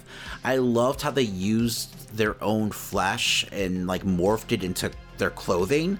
It just made sense for them. Uh, but at the same time, like the leather is such an iconic look that it was hard for me not to miss it a little. Uh, I also loved though, like how they used their modifications to torture their victims. It was a nice touch and it really gave purpose to their own personal aesthetics. Um, I just wish they went a little further than they did. Uh, don't get me wrong, I'm not sick and twisted. Hear me out. Um, you know, the film is pretty graphic and gory, but like it just it felt like they were playing a little too safe, at least compared to past offerings from the franchise. But um, my bigger issue with the film lies with Riley and her friends. They just felt like cannon fodder to me, with their characterizations being so paper thin. I just could care less about the main story that got us to the puzzle box and the Cenobites. It's just a case of the ends justifying the means. We don't really get to know any of these characters' motivations except for Riley. I mean, one of the things that's so great about the original Hellraiser film, it's really Uncle Frank's story that fuels it. And we have a protagonist in Kirsty that you really want to root for. It's a fully formed story where here it just felt like we were going through the motions. And that's a problem because you never truly get invested. But with that being said, at the end of the day, I have to be honest with myself. I'm here for the gore and the Cenobites. And as long as the film has that, you know, creepy vibe and disturbing moments wrapped up in wicked visuals, I'm pretty satisfied. So I'm going to go ahead and give Hellraiser 2022 a B minus. I do hope to see David Bruckner come back for a sequel, but maybe this time with a script that's a little stronger. For me, I think I'd be able to let go of the paper thin side characters if they were all victims in interesting ways. As sick as that might sound, I was pretty surprised at the you know, lack of creativity and gore with the Cenobites kills. You know, especially with today's effects being able to give us something truly horrifying. And since I was kind of let down there, all I had was the tale of Riley, which I could take or leave. Uh, something about this just felt that they copied and pasted Rue from Euphoria into a horror film backdrop. And I'm not just saying that because, you know, both characters are drug addicts but I did enjoy, you know, the design and presentation of the Cenobites themselves. I think the only thing I probably would have changed is made like uh, Pinhead's voice a little bit more clear, as there were some times it felt like, in my viewing experience at least, that the audio mix was all over the place with that voice, making it sometimes a little bit hard to understand what they were saying.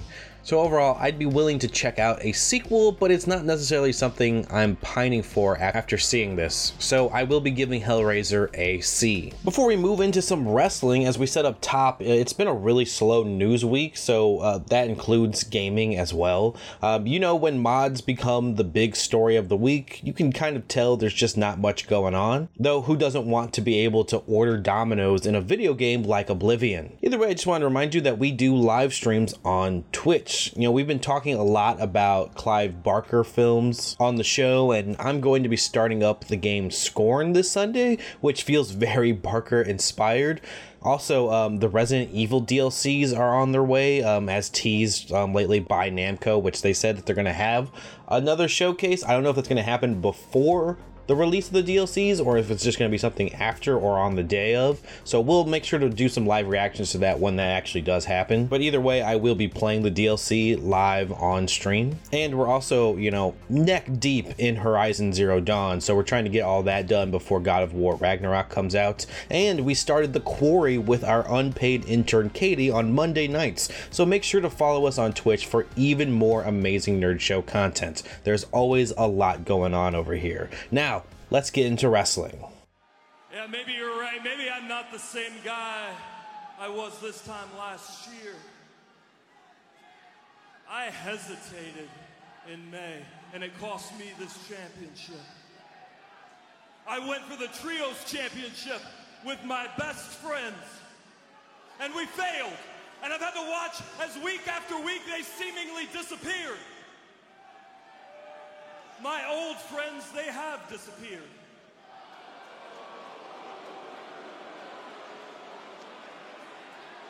And for all that I did, I'm left with nothing. I'm left with nothing. So I'm not the same. I'm angry. I'm frustrated. I can't sleep at night. I'm anxious. I'm depressed. The medicine is not working, but I am still here because I am a man.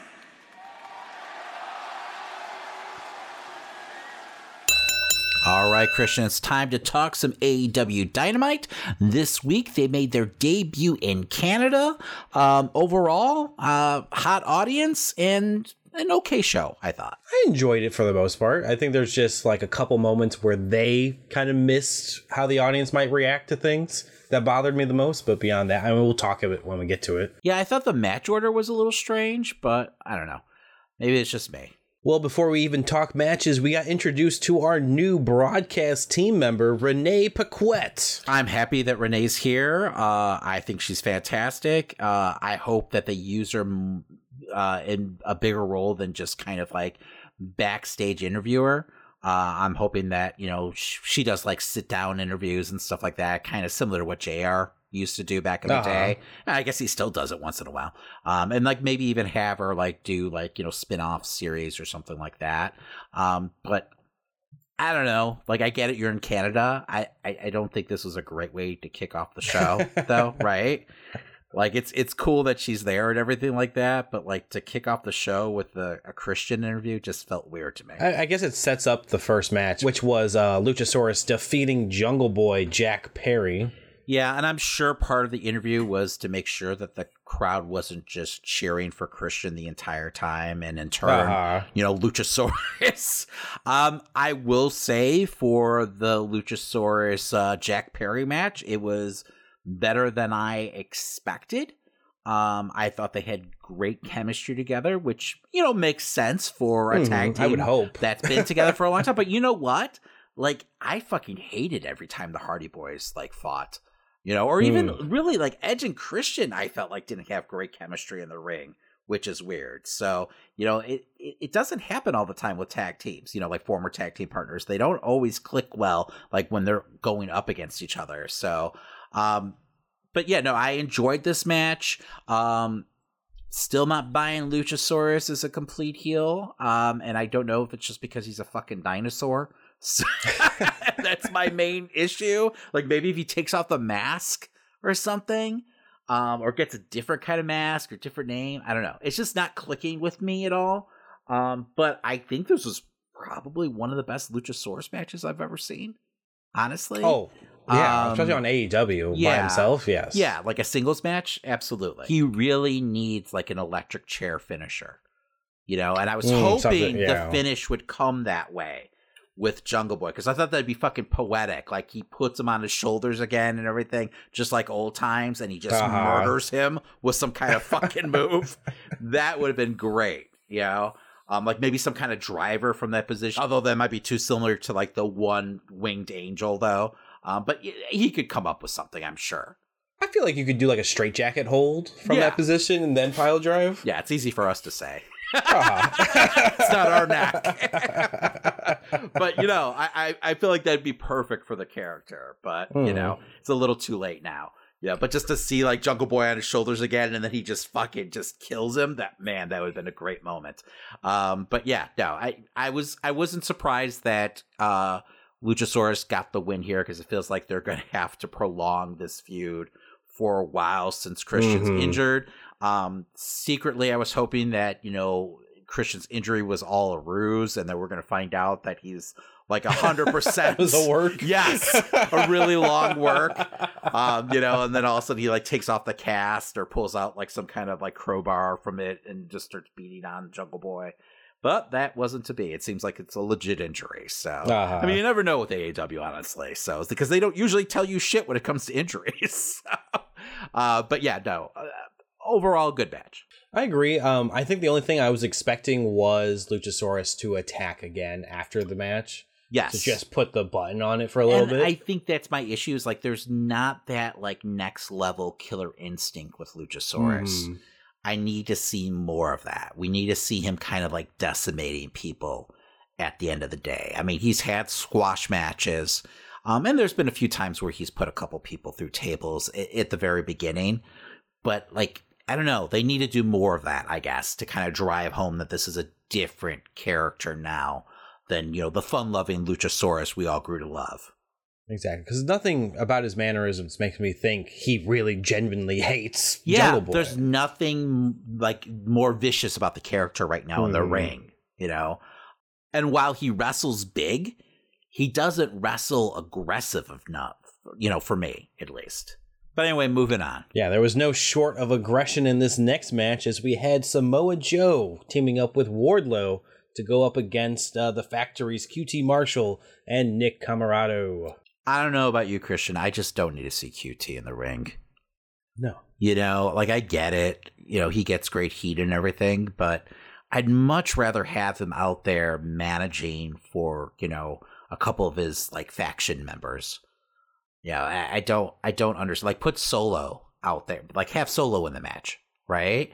Like he's talented. Like Hmm. I just I don't know. Like I feel like QT can get as much heat from the apron that he can in the ring. So, um you That's fair. the- I thought the match was too long. Yes. Yeah, especially like going up against, you know, Ward Joe or whatever. Like they Mhm. should have just decimated them. So, um I don't know, like I don't mind the pairing of Joe and Wardlow as long as it's going somewhere. After the match, we had another confrontation with Gates of Agony. Uh, they came down to the ring.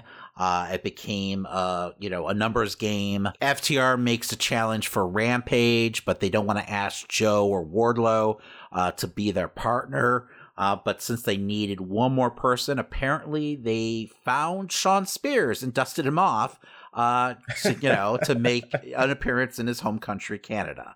Uh, I was surprised by this just because it, you know there were a lot of rumors going around that Shawn might actually be done with the company. I think there was some kind of cryptic tweet that he put up and then uh, deleted quickly.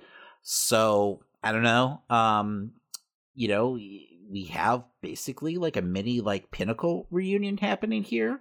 I don't know if you caught it. Uh, in the ring after they kind of chased away the gates of agony, uh, Shawn turned to Wardlow and they had kind of a stare down for a second and then they shook hands. Oh, I didn't. I did not notice that. Yes, so it was very brief. Uh, the director apparently didn't notice it either. So, but it did happen. Um, and I don't know if it was just those guys going into business for themselves and like, well, we got to make sense of this. We've been we were Ah. feuding, you know. Um, the last time we saw Spears, right? I mean, next to like MJF, that was probably Wardlow's biggest like enemy. So I, don't know, man. I, I don't know if this is going to lead to a fully formed like pinnacle reunion of sorts. But with that being said, I could also see Shawn like stabbing FTR in the back next week or on Rampage, that is, and you know, joining with the Gates, of, Agony. I could totally see that happening. So, because he just doesn't make much sense right now as a babyface unless they give him a reason like oh i was underneath you know mjf's thumb and it was his influence and everything. Um you know he abandoned me um for you know stokely's crew so he's pissed off. I don't know. Um so because i just don't know what you do with a pinnacle. Uh-huh. you know like who's the leader? What's their deal? You know unless it's wardlow. Um you know, unless they, you know, join with Joe and form a new pinnacle, a new version of the squad. Um, but I kind of feel like they're probably going to end up having like Joe maybe turn on Wardlow. Um, you know, we get like a, you know, maybe a title versus title match somewhere down the line between those two. Because I love heel Joe, so mm-hmm. that might just be wishful thinking on my part, but it'd be cool to see kind of like, you know, maybe like at the next ROH pay per view you have like Wardlow going against Joe for you know the TV title. I mean, as long as there's something for Wardlow to do, because even in this segment, it just felt like he fell to the background while all this madness was. Well, Joe's you know? so over with the crowd, it mm-hmm. feels like he's kind of second banana when he's out there with them. Um, and that's dangerous, like especially for someone that you have so much invested in. Like putting mm-hmm. him alongside with Joe makes him almost feel lesser than right now. So maybe it's a good idea to turn Joe and have him go up against Wardlow. Um, you know, maybe he can help him get back to where he was with MJF beforehand. Um, so I don't know, because I mean, Joe's a great bastard, right? um, yes. But I agree, this kind of felt like a step back for Wardlow, especially after last week when he had that great match against Cage. Um, like that felt like, okay, they're resetting the table we're reestablishing, you know, Wardlow and his dominance and everything, and reminding mm. people like how great he is in the ring when he wants to be. Um, so I don't know. I don't know. Hopefully, we get to see more one on one, you know, Wardlow in the near future. I agree. Up next, we had a backstage moment with Chris Jericho and 2.0 talking about his match with Bryan later on in the show. Um, you know, pretty much just saying all will bow to the Ocho per usual. I think this could have been done in a video package of some sort um, just reminding people what's going on. I think it was a mistake to show Jericho so early on because like you kind of steal a little bit of that like pop from him when like he does come mm. out for the live audience. That's the only reason I'm saying that. Um, because that's I mean it's a huge moment. He's in Canada. He's back home basically. So um, so I, I, did think it was a bizarre choice because uh, if you look at it, it's also like you know where Parker and Menard are from, too. So you know, I know they're the heels, but I mean, that's a big moment for the crowd. So it feels weird not to do that moment live. Up next, we had Sneaky Swerve defeating Billy Gunn. I love Swerve. Um, I love everything about him. Uh, he's so unique in the ring. Um, I thought the match overall was pretty damn good, especially when you factor mm-hmm. in that Billy's like in his mid fifties at this point. Uh, but he still looks like a fucking Greek god somehow. Um, I, I thought the story of the match was a little weird. Um, just because like he was working the knee, that seemed to be kind of like where they're headed psychology wise, and then all of a sudden he beats him by holding the ropes with like a quick like pin and the knee never really factored into that. So I don't know. Like I was expecting like Swerve to like really injure Billy and then like that be the motive for the acclaim to face off against uh, Swerve to our glory. You know, um, but then after the match, we had Mark Sterling come out and tell us that he now has the copyright to Scissor Me, um, yes. So it looks like we're going to probably be getting some kind of rampage match in the near future between, I believe, I believe he calls he called the team the Varsity Athletes because he also stole the copyright for the name of uh, the Varsity Blondes. So now the Blondes can no longer be varsity anything, I guess. So I guess it's just the copyright of varsity. It's what he's selling. the use of the word varsity. Uh-huh. So I guess this is his new gimmick: is stealing people's gimmicks, which is bizarre. I guess it makes sense for a lawyer, but I don't know. Uh, but he's using this to bait uh, the acclaim into a match. Uh, so I, I, am guessing we'll get some kind of announcement for you know a rampage next week or something like that. You know where they face off. Although I feel like did they not face off against the acclaimed already? Um, Tony Nese and uh, Woods. I, I, I, for some reason I thought that was a match already, or maybe that was Swerve I mean, to Our Glory that they fought. Might have been because I don't think they've fought for at least. I mean, they wouldn't have been able to go for the title, so it's still something different. I'm, I'm wondering if they don't end up putting um, Sterling with Swerve, where it's not a case like maybe after Swerve breaks apart from Keith Lee like it's like an enemy of my enemy is my friend type deal. Yeah, because I mean, what greater heat for Swerve than you know having uh, Sterling as his manager, especially after everything Sterling's put him through. Hmm. I could see it. I don't think he needs a manager. I think he's fine on his own. But Oh, 100% you know, just to get him over more as a heel, I can see it. And I think he'll get over fine as a heel, you know, by himself. But I think it's Hmm. just another layer to the character they could add, you know, that he's now with this slimy lawyer too. Um, They'll copyright Limitless. You know, when he goes up against Keith uh Lee. right. but I could also see Swerve being the leader of a faction. I mean, we've seen that from him in NXT already. And we know AEW loves their factions. So, because if you look at it, really, like, no one really operates on their own anymore. It's very New Japan. Up next, we had a backstage interview with MJF, who was being asked about, you know, what went down with Wheeler Yuta and, you know, William Regal. But where things got weird is when Stokely Hathaway interrupted and MJF seemed to shoo him off um, very intimidatingly and would then go on to preach about how he could have shook Wheeler Yuta's hand. Yeah, and how he does he has to act this way to, you know, succeed in the world Yes. of wrestling basically. Like he hates himself, you know, for being this way. Um I don't mind them adding layers to MJF. I get it. Uh and I think they're trying to play with the idea of perhaps, you know, a babyface turn for him. But I think part of that is really just like playing off of fan expectations right now because, you know, I think everyone's kind of, you know, speculating that they might have to turn him babyface because of, you know, the reaction he gets every time when he's out there um, in front of a crowd. But with that being said, like this just feels like it's happening way too fast. Like, I mean, they've only been a thing really for a month or so. Like Mhm. this kind of angle feels like it's more reserved for a group that's been together for at least half a year, if not longer.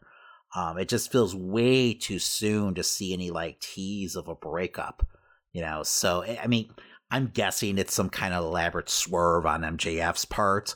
Um, I don't foresee them like turning him face anytime soon. Um, the only scenario where I could see it being a possibility is like maybe like Khan already had this storyline set for you know MJF, uh, you know, thinking that he was going to be you know facing up against Punk, where I could see them doing maybe like a double switch with them, like if Punk was obviously still in the equation, which he's not, and we know sometimes Khan is stubborn when sticking to his storylines. Um, but it just it doesn't make any sense and it, it feels so awkward and weird right now for what we've seen from the character. And especially with him like, you know, I don't know, taunting everyone with, you know, the the poker chip, you know, uh so, you know, talking about like cashing it in at any point and really like antagonizing everyone with it. And the fact that he kind of brought up his history with Regal uh, briefly during the interview just makes me think like he's trying to get closer, you know, maybe to Regal or, you know, we have a situation where we see MJF kind of like get Regal to lower his guard and then like he just pummels him. Um, and that just adds heat to the match between him and Moxley uh, down the line. Because I believe MJF talked about in the past, like getting rejected, like multiple times by NXT. Um, you know, I know he like tried out for like Tough Enough or something like that. Uh, and like Regal being so like being such an integral part of NXT, I could see him kind of like playing off of like you know that rejection and everything like that, Mhm. and like Regal kind of like you know feeling sympathetic almost towards him, and then he just pummels him in the ring and leaves him like a bloody mess.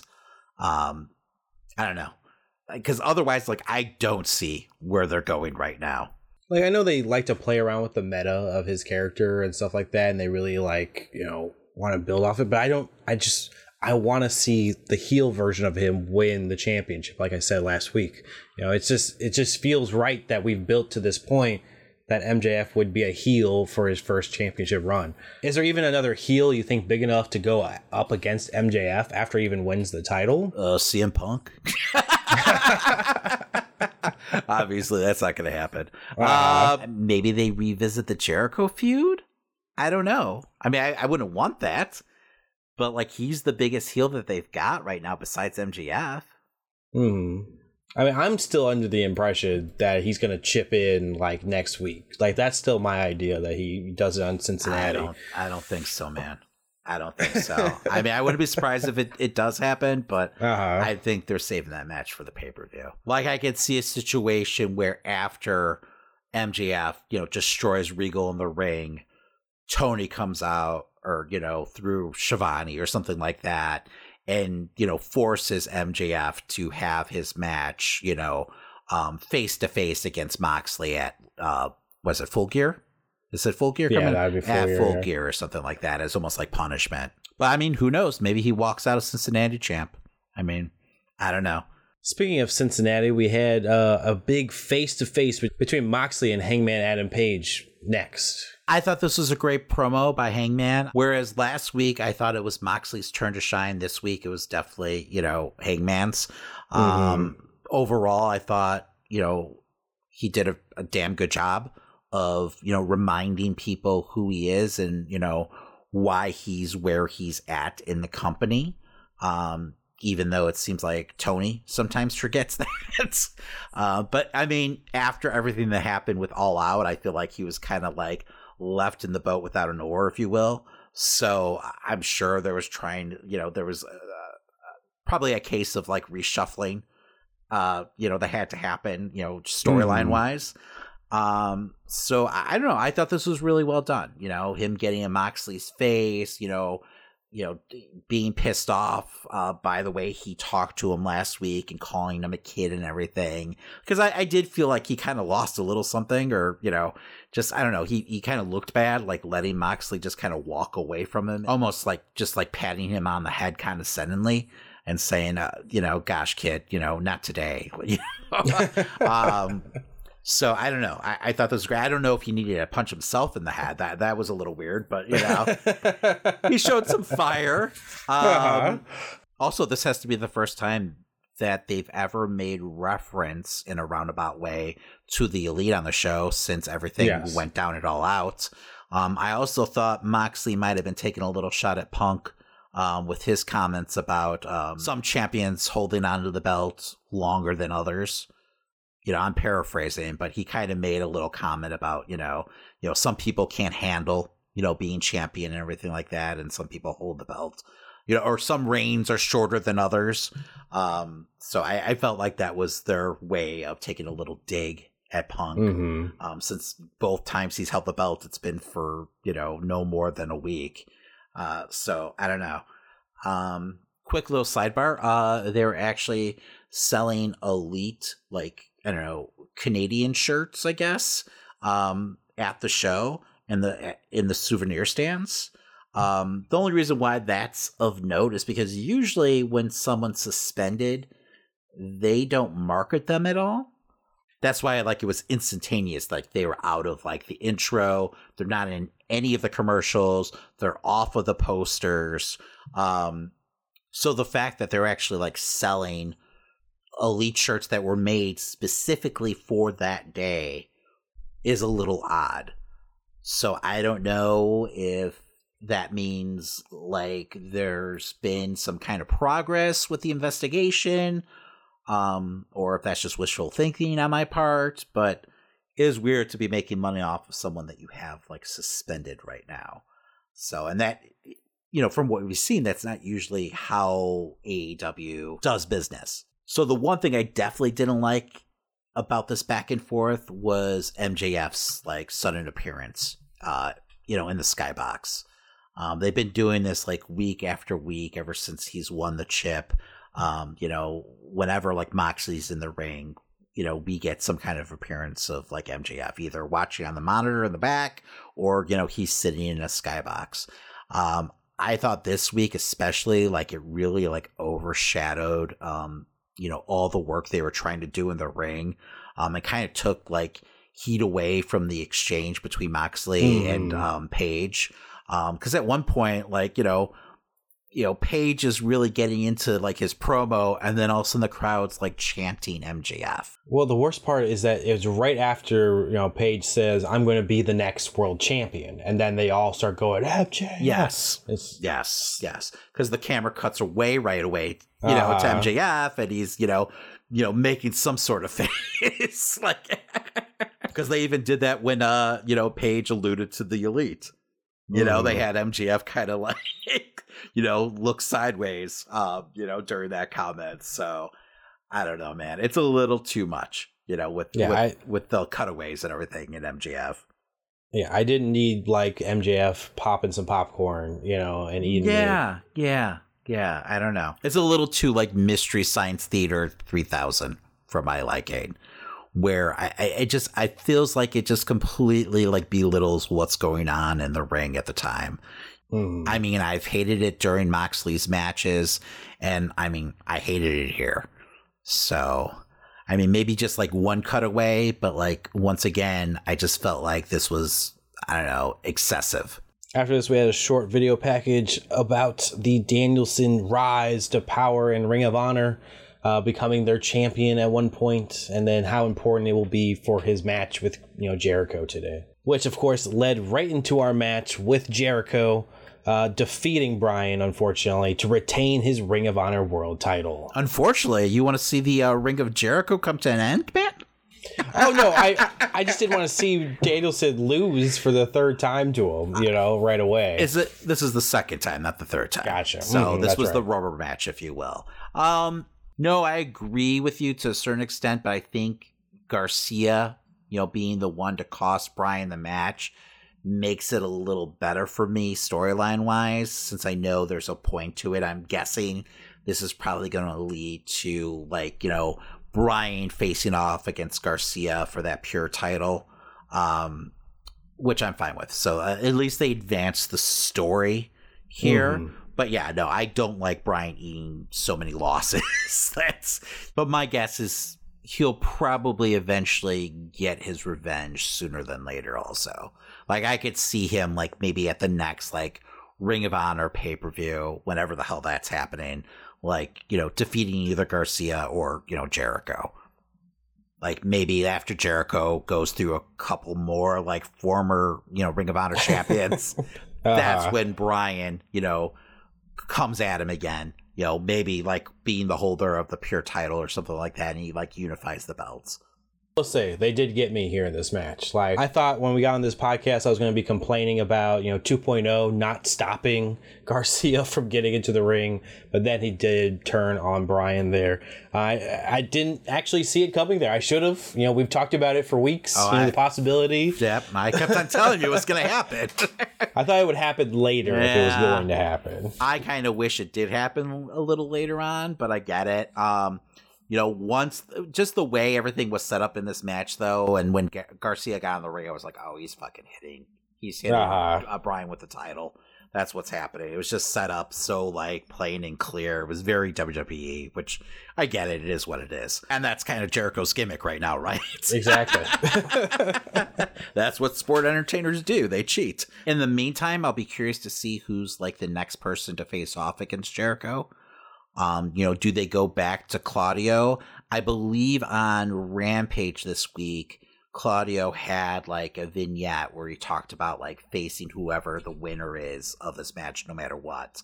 So I, I'm guessing that, you know, that's where they're headed next. I do like the wrinkle of you know, Garcia actually being confused though. It wasn't a case of like Garcia like pulling the wool over Bryan's eyes this entire time and this was just some big swerve. It legitimately seems like Garcia was conflicted beforehand, but, but after what took place last week in their match with, you know, Jericho basically teaching Garcia a lesson of like, hey, cheat to fucking win, man. That's what we do here. Um, Hmm. It seems like that helped Garcia, you know, make his final choice. I think that kind of storytelling is so much better than it just being some weird, elaborate swerve. How does that even make any sense? I watch you guys wrestle against each other and beat the fuck out of each other for, you know, 15 minutes. So being a real decision, you know, being made by Garcia is just a, much better angle. Up next, we got another backstage segment with Renee uh, talking with Nyla Rose, who stole the uh, TBS title last week. Um, and Anna Jay came out to challenge for it, even though she's not actually the champion. So yeah, so apparently Jade isn't here. I guess that, not. You know, Nyla's just walking around with you know her title basically backstage and you know uh, putting it up on the line. You know, a title that she doesn't even possess technically. so uh, this is a really weird angle because uh, Nyla stole this thing uh, from Jade just like a heel would. Um, so I mean, I don't know, like. Is Jade the baby face in this situation, or is Nyla the baby face? Like, there's no way Nyla's the baby face because she's with Vickie Guerrero, and you can't be a fucking baby face with Vickie Guerrero at your side. I hear so, you, but it feels like they're booking Nyla like she's the baby dude. Face if you saw this. that Rampage match where she sneaks into the ring, steals the belt from Jade, and makes a run from it from her with like the baddies chasing after her. You would not think she was the baby. I thought it was a funny clip. it's funny, but she's not the baby. It's just like two tweeters, like having a uh-huh. having a, a, feud to have a feud, which is fine. Um, I like Nyla, so the more time she gets in front of the camera, the better. I think she's completely underrated on the mic. So hopefully this actually leads to like a full fledged babyface turn for her. But honestly, unfortunately, this is probably someone just to feed Jade's undefeated streak at this point. Sticking with the women, we had Toni Storm and Shida defeating Jamie Hayter and Dr. Britt Baker. I was sad to see that they're kind of like in the death spot again uh, this week because it feels like the last couple weeks, you know, they've been actually like sneaking onto the first hour. Um, although they did get a really good crowd reaction uh, hmm. this time around, and that's just because you know Canada was just super excited for AEW to be there. Uh, but I thought this match was good overall. Don't get me wrong; it's just a lot of times when they're in the spot, like the crowd's completely dead. So, um, but yeah, that wasn't the case tonight. Um, I like Shida getting the win, so I guess this is leading to a match between Shida and Toni Storm even though nothing actually happened on uh-huh. camera uh-huh. to let us in on that. Uh, but they made the announcement after the show that now Shida's going to be getting a title shot against Storm on uh, Dynamite next week, uh, which is taking place on Tuesday. So, I mean, that's pretty cool, but it would have been nice if they would have had some kind of moment where, like, Shida at least pointed to Storm's belt or, you know, held it for a second and gave it to her just to kind of, like, you know, you know tease a title match or set something up between the two. Um, because apparently if you pin Britt Baker that means you're number one contender. Like it's like wait. Fair enough. Uh, sure. Okay. Um, honestly when this match was first announced I was kind of expecting maybe Hayter getting the pin on um, Storm you know maybe setting up a you know title match for Hayter. uh, and that would, you know, we talked about last week. That would all kind of lead to, you know, the the tension between Britt and Hayter coming back, and you know, maybe they could start their angle finally um, after you know, God, what a couple years at this point, yeah, of them teasing no. it. It feels like, uh, but that wasn't the case. Uh, but maybe them losing will, you know, lead to tension between the two. Um, but I, I could see us still getting that like Hayter versus um, Storm match at the pay per view. Well, I mean, the only reason I feel like nothing really progressed on this show with the women was just because Saraya wasn't around. Yeah, I feel like they just put everything on hold. Like, oh, she can't be at the show. Have a have a fun match. You know, that's yeah. that's the vibe I well, got. At least we got a title match out of it, even though you wouldn't have, they did, you wouldn't have known yeah. that watching the match. but at least you can make sense of Shida being a challenger uh-huh. words that she picked up the win here. I guess wrestling logic, whatever. Um, but yeah, no, I, I, it's still in my mind a guarantee that we're going to see Britt versus uh, Saraya at the pay per view. Mm-hmm. Um, so I'm just hoping that we also get Hayter versus Storm for the title. Well, before we move on to the main event, uh, we totally forgot about the little interaction between uh, Private Party, Matt Hardy, and uh, Stokely and Page that took place backstage. Apparently, Stokely has bought uh, Private Party's contracts. So, which is weird that that's a okay. thing. Like, I don't know if this is just an issue that Private Party's having. Like, can you just buy wrestlers' contracts? Like, is does AEW not just have their contract? Like, do they have? Do they have to have a representation? You know, that'd be like a sports agent, like you know, trading players like in the middle uh, of like you uh-huh. know a, season or something. It makes no sense. It's not. That's not how this works, guys. it's that's a very like 80s like wrestling trope. Like I remember like Bobby the Brain Heenan like trading like part of his like um group, I think it was Hercules, to the Million Dollar Man at one point. Like Oh, god, It's like that's that. It's like you don't actually own people. That's not you know how this works. At least in wrestling, that's not how it's supposed to work. Hey, everybody's got a price, Uh, all right? Apparently, Bobby definitely had a price. I guess we're supposed to believe that, like, the managers, like the GM, and they have contracts existing with the managers and not AEW. I guess. I don't know. That's the only way this makes sense. So, but I'm over this. So, this whole private party Matt Hardy saga, this Yeah, could end just- at any time, and I'd be okay with that. Just let them fucking wrestle. Yes. Like, I thought this was done with, like after uh, Uh-huh. Jeff came back.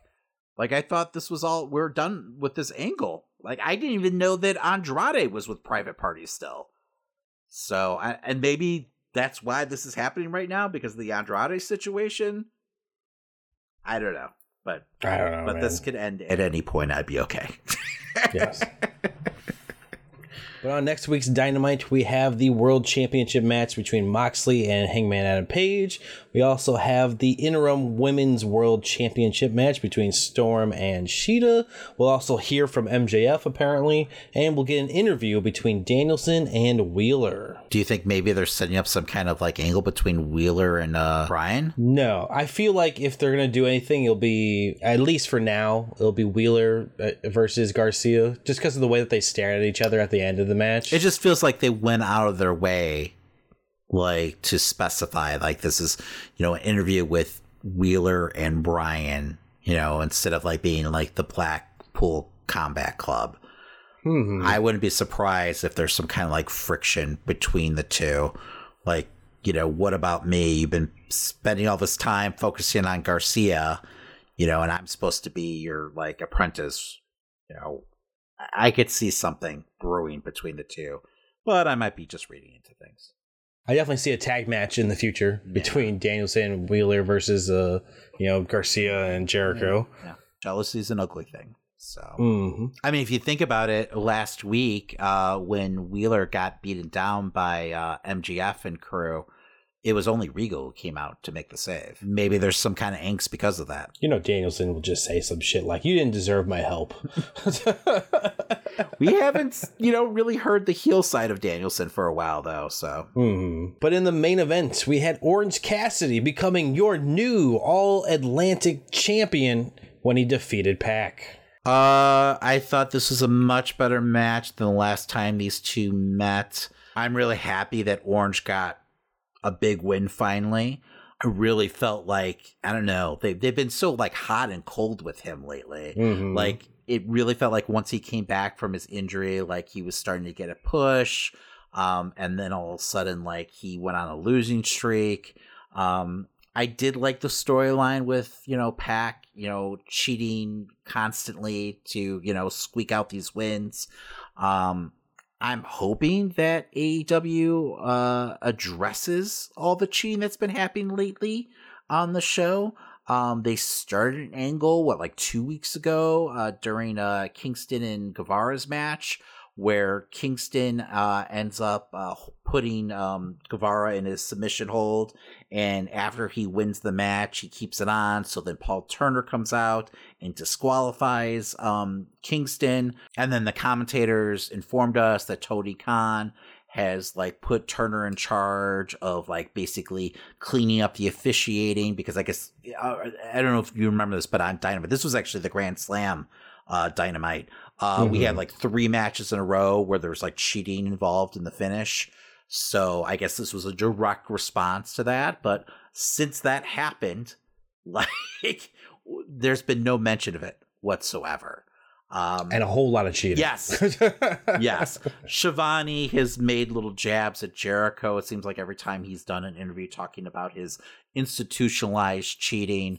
Um, so I'm guessing that it's probably going somewhere slowly but surely. But honestly, with AEW of late, they've been so inconsistent. You know, your guess is as good as mine. um, but yeah, I hope I hope it leads to something. So, but yeah, no, I, you know, Cassidy got justice here. Danhausen stopped um, Pac from getting the hammer, even though he was prepared for that. Apparently, he had a hammer underneath the ring. But once again, Cassidy was able to get the upper hand uh, in the form of his Superman punch. We had people bleeding from their ear. Um, I have no idea how that happened.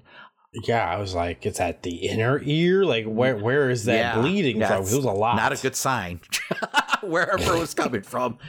At one point in the middle of the match, we had Pac pile driving Orange Cassidy on the ramp, and this was during the fucking commercial break. Uh, this happens a lot. Like we have some like Mhm. big moments happening uh, during these commercial breaks, and I think this is some kind of like edict also handed down by uh, AEW. Um, I think they're trying to train people to like you know watch during the commercial break and not you know change the channel, which I get, but at the same time, like man, I mean, there's just been some giant moments that I feel like uh, have been completely missed because it's taking place during, you know, picture in picture time. So, you know, like, because even like for me, who, you know, was watching the show pretty astutely, like all of a sudden, like, I'm like, wait, what the fuck happened? And, and we're lucky if we even get like a replay. Um, so I don't know. I get it, but at the same time, like, I don't know. I feel like having those moments taking place like uh, during picture in picture kind of takes away, you know, from the match as a whole. No, absolutely. And luckily, it was one that I didn't actually fast forward through for a change. Yes, because I've been guilty of that also. But anyway, it was a big moment for Cassidy. I'm glad that he's finally, you know, getting some kind of title run in the company because it's Yes. more than well deserved at this point. Um, did it seem like maybe he had his bell rung at the end? Like I don't know if this was just like fantastic selling on his part, but he just felt a little like I don't know out of it. It's it's hard to tell with a character Yeah. like Orange Cassidy, whose whole thing is being sluggish. I don't you know, man. Like his complexion looked all wrong to me. Like-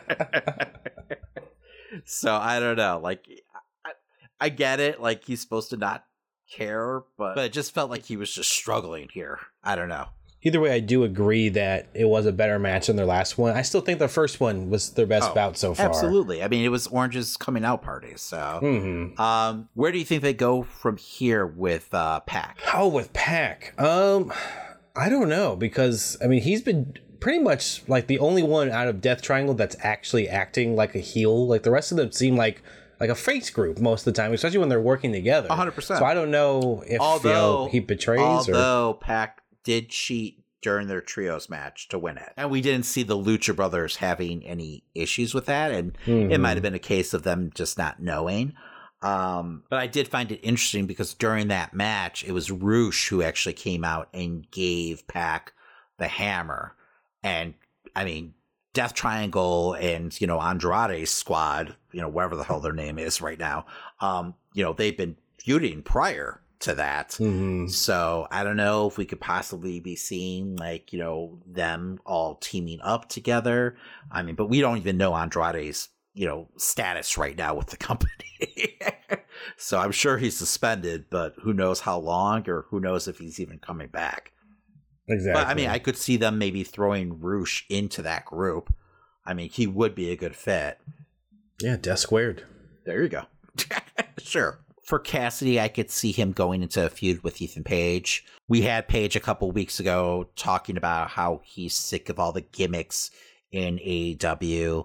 Um, you know, he beat up his own friend Danhausen.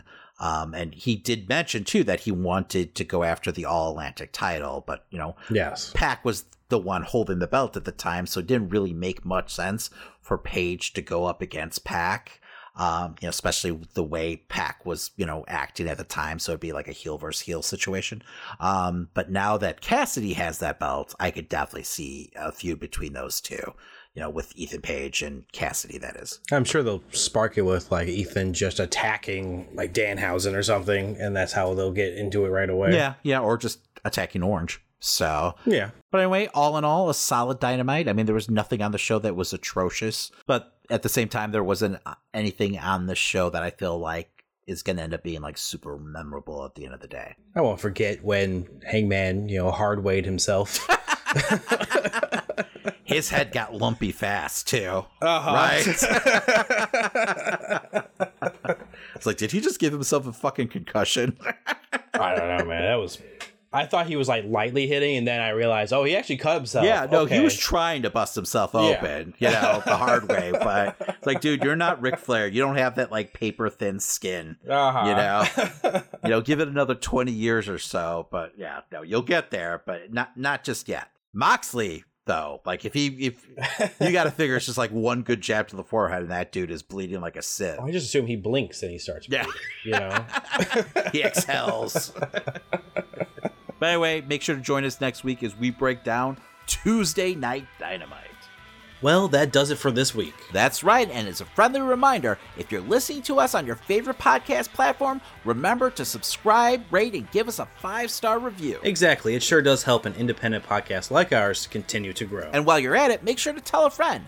Plus, if you like any of the stories we talked about on this week's episode, make sure to check us out on Facebook, Instagram, and Twitter to catch the full articles, trailers, memes, and more. That's right. You can follow us at Amazing Nerd Show on all social media platforms. And hey, if you're looking for extra content, make sure to catch our streams every weekend on Twitch, plus YouTube videos Monday through Friday. Want to support the show further? You can head over to teepublic.com and get yourself some amazing Nerd Show merch. We've got t shirts, hoodies, stickers, and more. And if you post what you bought and tag us on social media, we'll send you some additional nerd swag if you live in the United States.